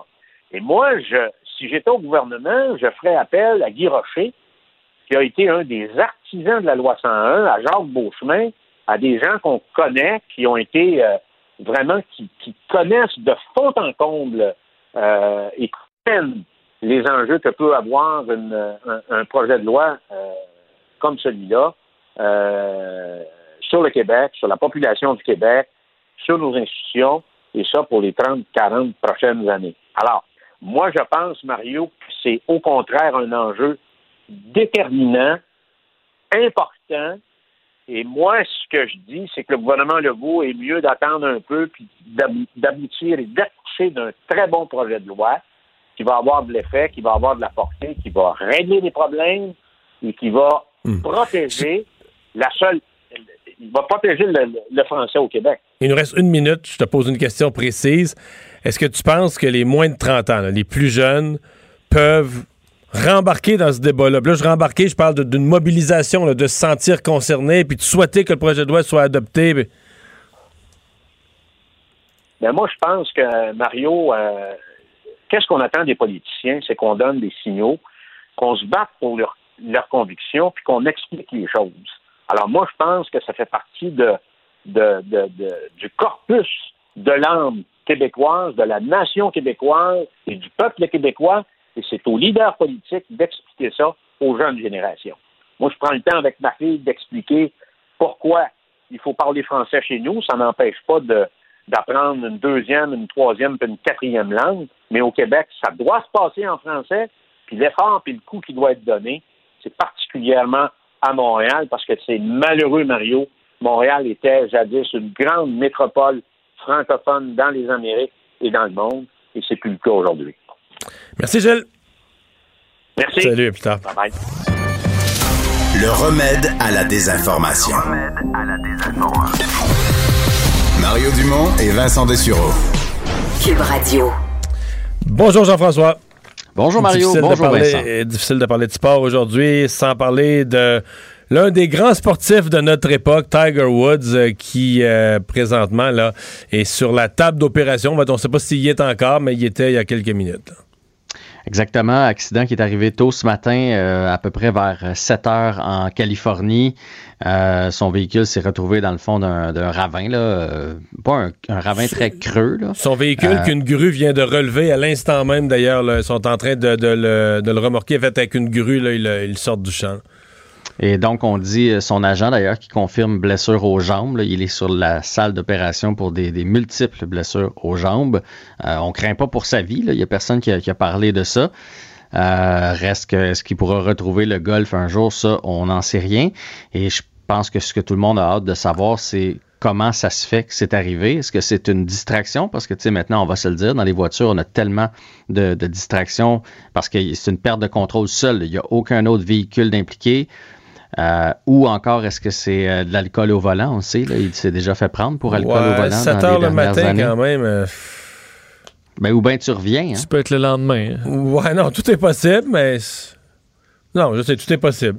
Mais je, je, je, je, dis pas que c'est ça, là, mm. mais je, veux dire, ça, comme il s'est déjà fait prendre, ça laisse quand même planer un doute. Sinon, ça veut dire que c'est une distraction. La bonne nouvelle, c'est qu'il y avait personne avec lui euh, dans la voiture, donc il y a que il y a que lui, mais on a eu besoin quand même des, des pinces de désincarcération pour le sortir de là.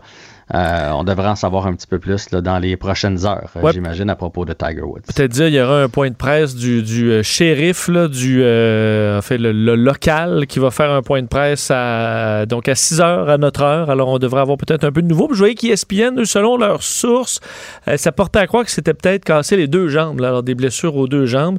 je voyais plusieurs s'inquiètent de son dos. Évidemment, il y a eu cinq opérations au dos. La police confirme qu'il a traversé tout, complètement les deux voiles terre-plein, les en fait, il, a pris le clos, mais pas de son côté. Hmm. Est-ce qu'il peut s'être endormi? Ça, peut être ça aussi. Hein? Non, ben moi, moi les hypothèses, c'est endormi ou distraction. Ben, l'alcool au volant. Infarctus? Je lance ça comme ça. là. C'est pas exclu, mais ouais, c'est pas exclu un, malaise, mais c'est quand même un gars en super santé. Remarque, rien d'impossible. Il y a quand même les antidouleurs, tu disais les plein de choses. Il y a eu une petite opération au dos, si je me trompe pas, dès le mois de décembre dernier. Il y a eu énormément de douleurs dans sa vie et il a pris, on le sait, là, une, des, une des arrestations des policiers qui était bizarre un peu. Là. Il était ses antidouleurs tellement qu'il avait l'air drogué. Euh, il y avait, après les, tests, il n'y avait pas d'alcool dans le sang, il n'y avait, pas de, il y avait pas de drogue au sens des drogues dans le sang mhm. autre que des, médicaments. Et je crois que moi qui connais pas les autos, je me demandais c'est quoi ce véhicule-là. Je pense que c'est une Bentley Bentayga. Je la connaissais pas. Ah, c'est ce que c'est ce qu'ils sont en train de relever avec la grue. C'est ce qu'ils sont en train de lever avec la grue. Ouais, parce qu'on le voit, on voyait pas tellement le modèle quand il était dans le foin et tout ça, mais là, ça me paraît être ça. Donc, euh, voiture euh, de, de, luxe. Effectivement, pour la distraction, plus les véhicules sont luxueux, plus l'écran est grand, et plus il y a de plus il y a de bébelles dans, l'ordinateur de bord. C'est peut-être ça aussi. On le saura peut-être éventuellement. Canadien joue ce soir? Canadien joue ce soir et c'est un match euh, hyper important. Euh, puis là, je parle pas du classement, je parle pas de ça. je, parle vraiment pour l'ambiance. Il y a quelque chose. Euh, d'ailleurs, aujourd'hui, les joueurs ont dit on doit retrouver du plaisir à jouer. On ne doit pas focuser sur le négatif, mais sur le positif. Puis c'est ça qu'on veut voir. Le match contre Ottawa, les deux points, oui, là, mais c'est surtout, il faut retrouver la façon de jouer qu'on jouait avant. Soit qu'on va voir ça ou qu'on va voir une équipe qui veut plus jouer pour son entraîneur. Ça peut être ça aussi, mais il y a quelque chose qui se passe. Euh, dans les décisions aujourd'hui, donc, Lekonen est resté dans les estrades, donc ne jouera pas encore une fois ce soir. Kulak est de retour et probablement qu'on va voir Thomas Chabot du côté des sénateurs, euh, ce, brillant défenseur québécois qui n'était pas là en plus lors du, dernier match, qui va être de retour. Et lui, il peut changer un match à lui tout seul. On s'en souviendra, il y, a, deux semaines, quand le Canadien a joué contre les sénateurs, c'est lui qui avait sonné la charge sur l'avantage numérique. Il est euh, excellent.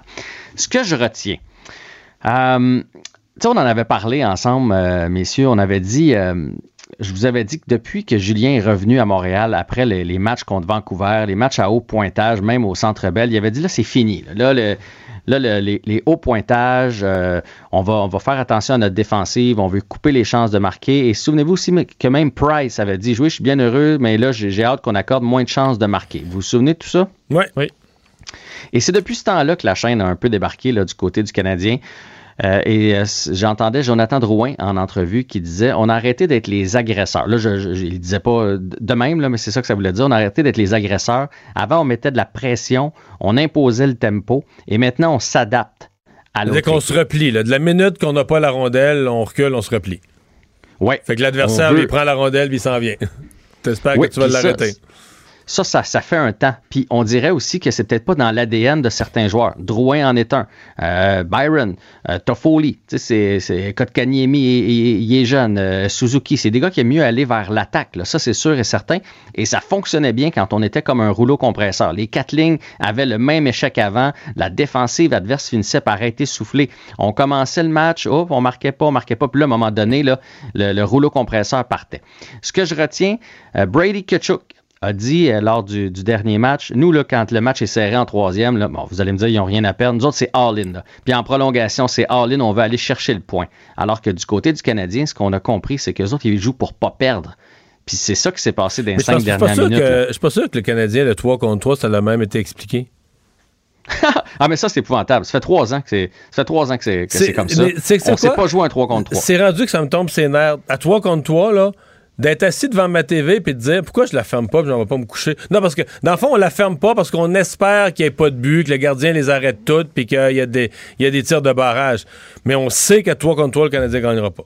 C'est écœurant. ça devient là, désagréable. Puis ça, avec cinq entraîneurs derrière le banc, je peux pas croire qu'on n'a pas une stratégie. Je peux pas croire que lors du dernier match, euh, la deuxième ligne qui a embarqué là, sont juste trois. Il y avait Dano et Charrot sur le jeu. Dano, qui est un des plus mauvais de la saison. Ben, plus mauvais, puis c'est pas un gars offensif, puis Dano se cherche. Tu, peux pas mettre des gars qui ont pas de but de même depuis le début de l'année, puis penser que c'est eux autres qui vont te donner la victoire, alors que tu as des gars talentueux sur le banc. Euh, mais bon, lâchons le coaching. J'ai sorti des statistiques depuis Vancouver. Puis depuis Vancouver, il y a plusieurs décisions qui se sont prises. Vancouver, ça, c'est euh, la fin de la séquence où ça gagnait puis ça comptait des buts. Ça donnait des ailes. C'est la fin des ailes. C'est la fin des ailes de poulet. C'est la fin des ailes. oui. Bon, c'est là qu'on a séparé. Tout de suite après, là, euh, Petrie et Weber sont plus ensemble sur l'avantage numérique parce que même si on gagnait l'avantage numérique, il allait pas bien, mais il allait quand même moins mal que présentement. Depuis ce temps-là, on est 2-4-1. On a accordé 21 buts et on en a compté seulement 13. J'allais chercher les statistiques de Carey Price depuis le début de l'année.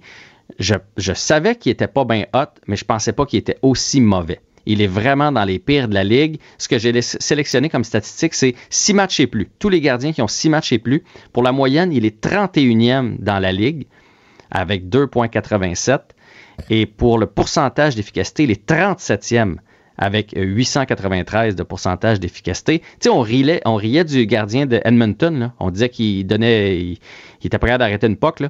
Ben, il est meilleur que Price. Il est à 901 d'efficacité. Price est à 893. Et pour vous donner un comparatif, Jake Allen, qui a la même équipe en avant de lui, est septième à 2,14 et quatrième à 932. Fait que là, il est temps qu'il se replace. Puis là, j'ai dit, bah, peut-être que le Canadien donne beaucoup de, de lancers. Tout ça, je vais aller voir. Le Canadien est la 22e équipe qui donne le, le- moins de lancers. Donc, il y en a juste 9 qui en donnent moins que nous autres. Fait que c'est excellent. Là. Fait que c'est pas là que ça se joue. Il faut vraiment qu'il commence à arrêter les rondelles. Sinon, dans les joueurs qui vont mal, selon vous, le seul joueur du Canadien qui est dans les moins présentement, Le seul joueur du Canadien qui est dans les moins. Euh, c'est pas Charrot? Non, c'est chez Weber. Ah ouais. Chez Weber, ouais. Chez Weber, notre, notre capitaine, le gars qu'on dit qui est, est solide puis que ça passe pas sur son bord, ben, il est à moins 4 présentement.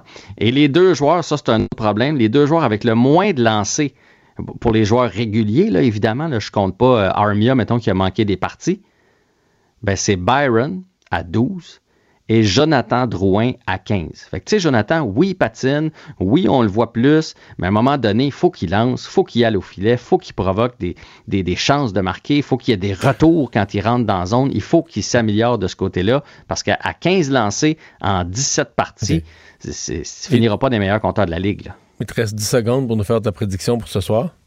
Le Canadien va aller chercher ça ce soir 3 à 1. Hey! On le souhaite. Parle-moi de quelqu'un qui se connaît. ben moi, c'est ma prédiction, là, c'est qu'ils vont gagner contre euh, Ottawa, mais que ça va être pas mal plus difficile contre Winnipeg les deux prochaines. Salut! Je pense ça aussi, salut. Pour une écoute en tout temps, ce commentaire de Jean-François Barry est maintenant disponible dans la section balado de l'application et du site cube.radio, tout comme sa série balado Avantage numérique, un magazine sportif qui aligne entrevues avec tous les acteurs du monde du sport. Cube Radio. Mario Dumont, un vent d'air frais. Pas étonnant que la politique soit sa deuxième nature. Vous écoutez Mario Dumont et Vincent Dessureau. Cube Radio. Cube Radio. En direct à LCN. Le moment de retrouver Mario Dumont. Euh, Mario, on parlait de cette vaccination et à l'extérieur des résidences pour personnes âgées, là, dans moins d'une semaine, ça va se faire dans, de façon très massive maintenant. C'est une annonce que les gens attendaient depuis tellement longtemps. Ça, ça donne un peu d'espoir. Ouais, ouais, ça fait, ça fait vraiment du bien, là. Et puis, euh, c'est pour. En fait, il faut voir d'abord les sacrifices qu'ont fait les gens, les gens plus âgés. on a dit les sacrifices de tout le monde, mais beaucoup de gens qui ont vécu la dernière année euh, isolés, donc euh, de- de- d'entendre le premier ministre le décrire. Puis, tu sais, c'était une annonce aujourd'hui un peu plus concrète, un peu plus dans ce que. C'est pas facile la COVID, on est toujours dans les hypothèses, qu'est-ce qui s'en vient, on va rouvrir, on rouvrira pas. Là, on est dans le concret. À partir de jeudi, vous allez prendre votre rendez-vous, puis là, des dates, ça va commencer à vacciner. Donc, euh, ça, moi, je pense que une nouvelle qui fait beaucoup, beaucoup de bien au, moral. Puis un peu à tout le monde, Pierre, parce que euh, j'étais tout à l'heure à LCN, je faisais rire Paul Larocque, je disais, tu sais, dans une file, que tu sois dans les manèges à la ronde ou à Disney, ce qui, déprime, c'est quand t'es dans une file, ça avance pas. Mais même pour les gens de 60 ans ou de 50 ans, peu importe, quand t'es dans une file, puis ça avance, tu te dis, bon, ben, je vais embarquer dans le manège à un moment donné, là. Et là, c'est un peu même ça. si ça avance 4 par 4. ben c'est ça. Avec là, il y a comme un sentiment général que bon, on est reparti, la vaccination avance, c'est chacun son tour, puis ceux qui sont prioritaires sont prioritaires, mais que tu sais à chaque jour on s'en approche un peu. Donc oui, je pense que ça va être euh, ça va être bon pour le moral de, de- de tout le monde. En même temps, il y a un appel là-dedans, Pierre. à- on a vu des choses bizarres, entre autres un CHSLD à Gatineau où il y a une nouvelle éclosion. Et là, on découvre, Pierre, que 41% seulement des employés sont vaccinés. Je ne vais pas porter de jugement. Euh, j'ai parlé plus tôt ici, la CUB, à la présidente du syndicat qui dit à circuler toutes sortes de choses. Les gens ont besoin d'informations, d'être rassurés. Il faut être respectueux de ça. Mais là, il y a un appel. On peut pas on peut pas mettre égoïstement ces petites peurs. On a lu une petite quelque chose sur Internet. Ça nous fait, je veux dire, il y a des dizaines de millions de personnes qui sont vaccinées. Quand on travaille, au, il y a vraiment un appel. Et je pense autant le gouvernement, les syndicats, tout le monde doit se mettre ensemble pour dire non, non, là, il y a un appel. Il y a un appel à, être responsable puis aller se faire vacciner quand on a le, devoir ben, si on de veut faire. une immunité communautaire, ça prend au moins 70% des gens. Notamment. mais, mais quand on travaille auprès des clientèles vulnérables, il me semble que l'appel est encore plus, encore plus fort. D'autant plus qu'on peut plus prétendre qu'on est, on veut pas être les cobayes, on veut pas être les premiers. c'est par, c'est par millions là, au Royaume-Uni, en Israël, euh, ben, ici aussi au Québec, on commence à en donner plusieurs, mais par millions dans d'autres pays que les gens ont été vaccinés, puis il n'aurait pas poussé de, de cornes la tête là. Euh, puis d'autant plus que le gouvernement n'a pas vraiment le choix, lui. Il va falloir que cette opération-là, maintenant à plus grande échelle, fonctionne et fonctionne rondement. oui. Ça, Pierre, euh, c'est sûr que c'est. On l'a tous en tête. C'est une grosse opération. Euh, jusqu'à maintenant, euh, bon, ça a été, appelons ça des exercices d'échauffement. On a donné. On est monté des journées jusqu'à 12-13 000 vaccins. Mais quand même, on rentrait dans un CHSLD ou on rentrait dans une résidence personne âgée. Donc, c'était des gens qui sont, qui sont regroupés. Puis on appelait du personnel de la santé qui venait se faire vacciner sur place. Mais on était dans un lieu où les gens sont, sont juste à un ascenseur près, ils sont déjà regroupés. Là, on entre une vraie campagne populationnelle. On entre dans une campagne où il faudra un solide système informatique, que les gens prennent tous leur petit rendez-vous de 5 minutes ou de 10 minutes en 10 minutes. Toutes des gens qui habitent dans des maisons différentes, là qu'on doit euh, les amener vers un lieu commun, que ce soit bien organisé, bien fait, facile. Distanciation de 2 mètres entre chaque et, personne. Et, et, on a beau se croiser les doigts, disons qu'il est arrivé que nos gouvernements, en termes d'efficacité, connaissent des ratés. Et comme si celle-là, on se dit, mais là, vraiment, tous ceux qui en sont responsables ont fait appel à vous. On n'a pas le droit à l'erreur sur celle-là. Il faut que ça marche. Mais quand on regarde l'expérience euh, d'ailleurs dans le monde, je pense que ça devrait fonctionner chez nous. on nous dit qu'on est très près. Oui. Bon, il manquait l'essence. L'essence dans la voiture, disait M. Dubé. Là. On l'a. Ben, ça va arriver pas mal. 640 000 doses cette semaine. Euh, parlons de la rencontre entre Justin Trudeau et le président américain Joe Biden. Euh, président américain qui pose quand même un geste significatif en, reprenant ses premières relations avec le Canada, d'abord et avant tout. Oui, ça, c'est déjà un retour à la normalité que Donald Trump avait rompu. Euh, je pense en même temps que M. Biden, oui, parle au Canada, mais parle à tous ses autres alliés, là, en, annonçant finalement que après les années Trump, où finalement on se mettait à dos les alliés, puis on envoyait promener des, des, des, pays qui avaient été des partenaires pendant des décennies, puis on était amis avec King Jong-un plus qu'avec Emmanuel Macron, Justin Trudeau. Là, tout à coup, on revient à une normalité. Les Américains vont redevenir les amis des, grandes démocraties libérales euh, qui ont été leurs alliés durant tant d'années, dont le Canada. C'est le message que ça passe. Mais pour moi, ce qui m'intéresse, là, au sortir de la rencontre, c'est ce qu'on aura du côté, parce qu'il y a quand même plusieurs demandes de M. Trudeau, dont le Buy America Act, le protectionnisme. Est-ce qu'on aura au moins de l'ouverture? Est-ce qu'on aura seulement une atmosphère, ah, ça s'est bien passé, on est gentil, on s'aime, ou est-ce qu'on aura concrètement des gains pour le Canada? C'est ce qu'on va surveiller. Faire éliminer au moins les surtaxes. Ah, on verra tout ça. On suit ça de très près. Merci. Au revoir. Demain, 10h, on vous écoute, Mario, sur LCN. Au revoir. Donc, Vincent, on a eu dans les dernières minutes euh, données par le, type lui-même, le reste, la personne elle-même, euh, des nouvelles de santé d'un ministre fédéral dont on savait même pas qu'il était malade. Oui, Jean-Yves Duclos qui a publié sur, ses, euh, sur les réseaux sociaux un petit peu plus tôt aujourd'hui là, ben, un avis comme quoi il se trouve au repos forcé à la suite d'un embolie pulmonaire. Raconte qu'au cours des derniers jours, il ressentait une douleur persistante au niveau de la cage thoracique. s'est rendu à l'hôpital. grave, hein? On lui a diagnostiqué, ouais, embolie pulmonaire assez grave, lui qui a 56 ans. et on l'a traité d'ailleurs remercie le personnel hospitalier du CHUL de Québec. Il est à la maison, se porte bien, mais devra prendre quelques jours pour récupérer. C'est euh, la ministre Joyce Murray qui va assurer l'intérim au Conseil du Trésor euh, dans le gouvernement Trudeau. Alors, Par contre, c'est un intérim euh, mineur dans le sens qu'il n'y a pas de réassermentation. Non, non, exactement. C'est vraiment. Il garde sa fonction. Quelques jours de repos forcé sans plus. il se porte bien. Et donc, on attend la conférence de presse dans 27 minutes. Oui, à, 6 heures, donc, du shérif Alex Villanueva sur le bon l'état de santé santé et l'incident euh, touchant Tiger Woods. On sait qu'à 7 heures ce matin, il a fait euh, un accident violent embardé avec son véhicule, d'ailleurs, qui a été mal identifié. Finalement, c'est un Genesis GV80. Euh, il aurait donc traversé carrément la voie inverse avant de commencer à faire des tonneaux. D'ailleurs, autre élément qui, a changé dans les dernières heures, on n'aurait pas eu besoin des pinces de désincarcération. C'est un élément qui aurait changé, mais souffrirait, souffrirait de blessures assez graves aux jambes. On parle de fractures ouvertes, entre autres, selon CNN. deux jambes? Ben, ouvertes au moins sur une jambe, mais peut-être les deux, mais des blessures aux deux. Euh, c'est ce qu'on comprend. Euh, on voyait sur certaines photos du sang sur le coussin gonflable qui avait été déployé là, euh, carrément au visage de Tiger Woods. Et selon TMZ, il faut quand même faire attention, mais TMZ qui parlait à l'équipe de tournage où il arrivait d'un certain photoshoot pour, pour le Golf Digest, certains auraient dit qu'il est parti très vite, à haute vitesse à bord de son véhicule, alors qu'il était agité et impatient, au point où certains auraient été inquiets. Ça, c'est TMZ. Euh, qui dit ça, ça appelle quand même à la prudence. On parle d'une haute vitesse. TMZ nous appelle toujours à la prudence mais ils sont souvent ils ont des souvent, souvent impressionnants. C'est pour ça que je vous le mentionne quand même parce que certains témoins disaient qu'ils l'ont vu partir à grande vitesse, qu'il aurait même passé près de frapper un autre véhicule, puis que certains s'étaient inquiétés. Euh, c'est du moins certaines informations de TMZ. On en saura peut-être plus euh, au point de presse de 6 heures, en espérant évidemment qu'ils puissent se récupérer rapidement. Merci Vincent, merci à vous d'avoir été là. Rendez-vous demain 15h30. Sophie Durocher s'en vient dans un instant. Cube Radio.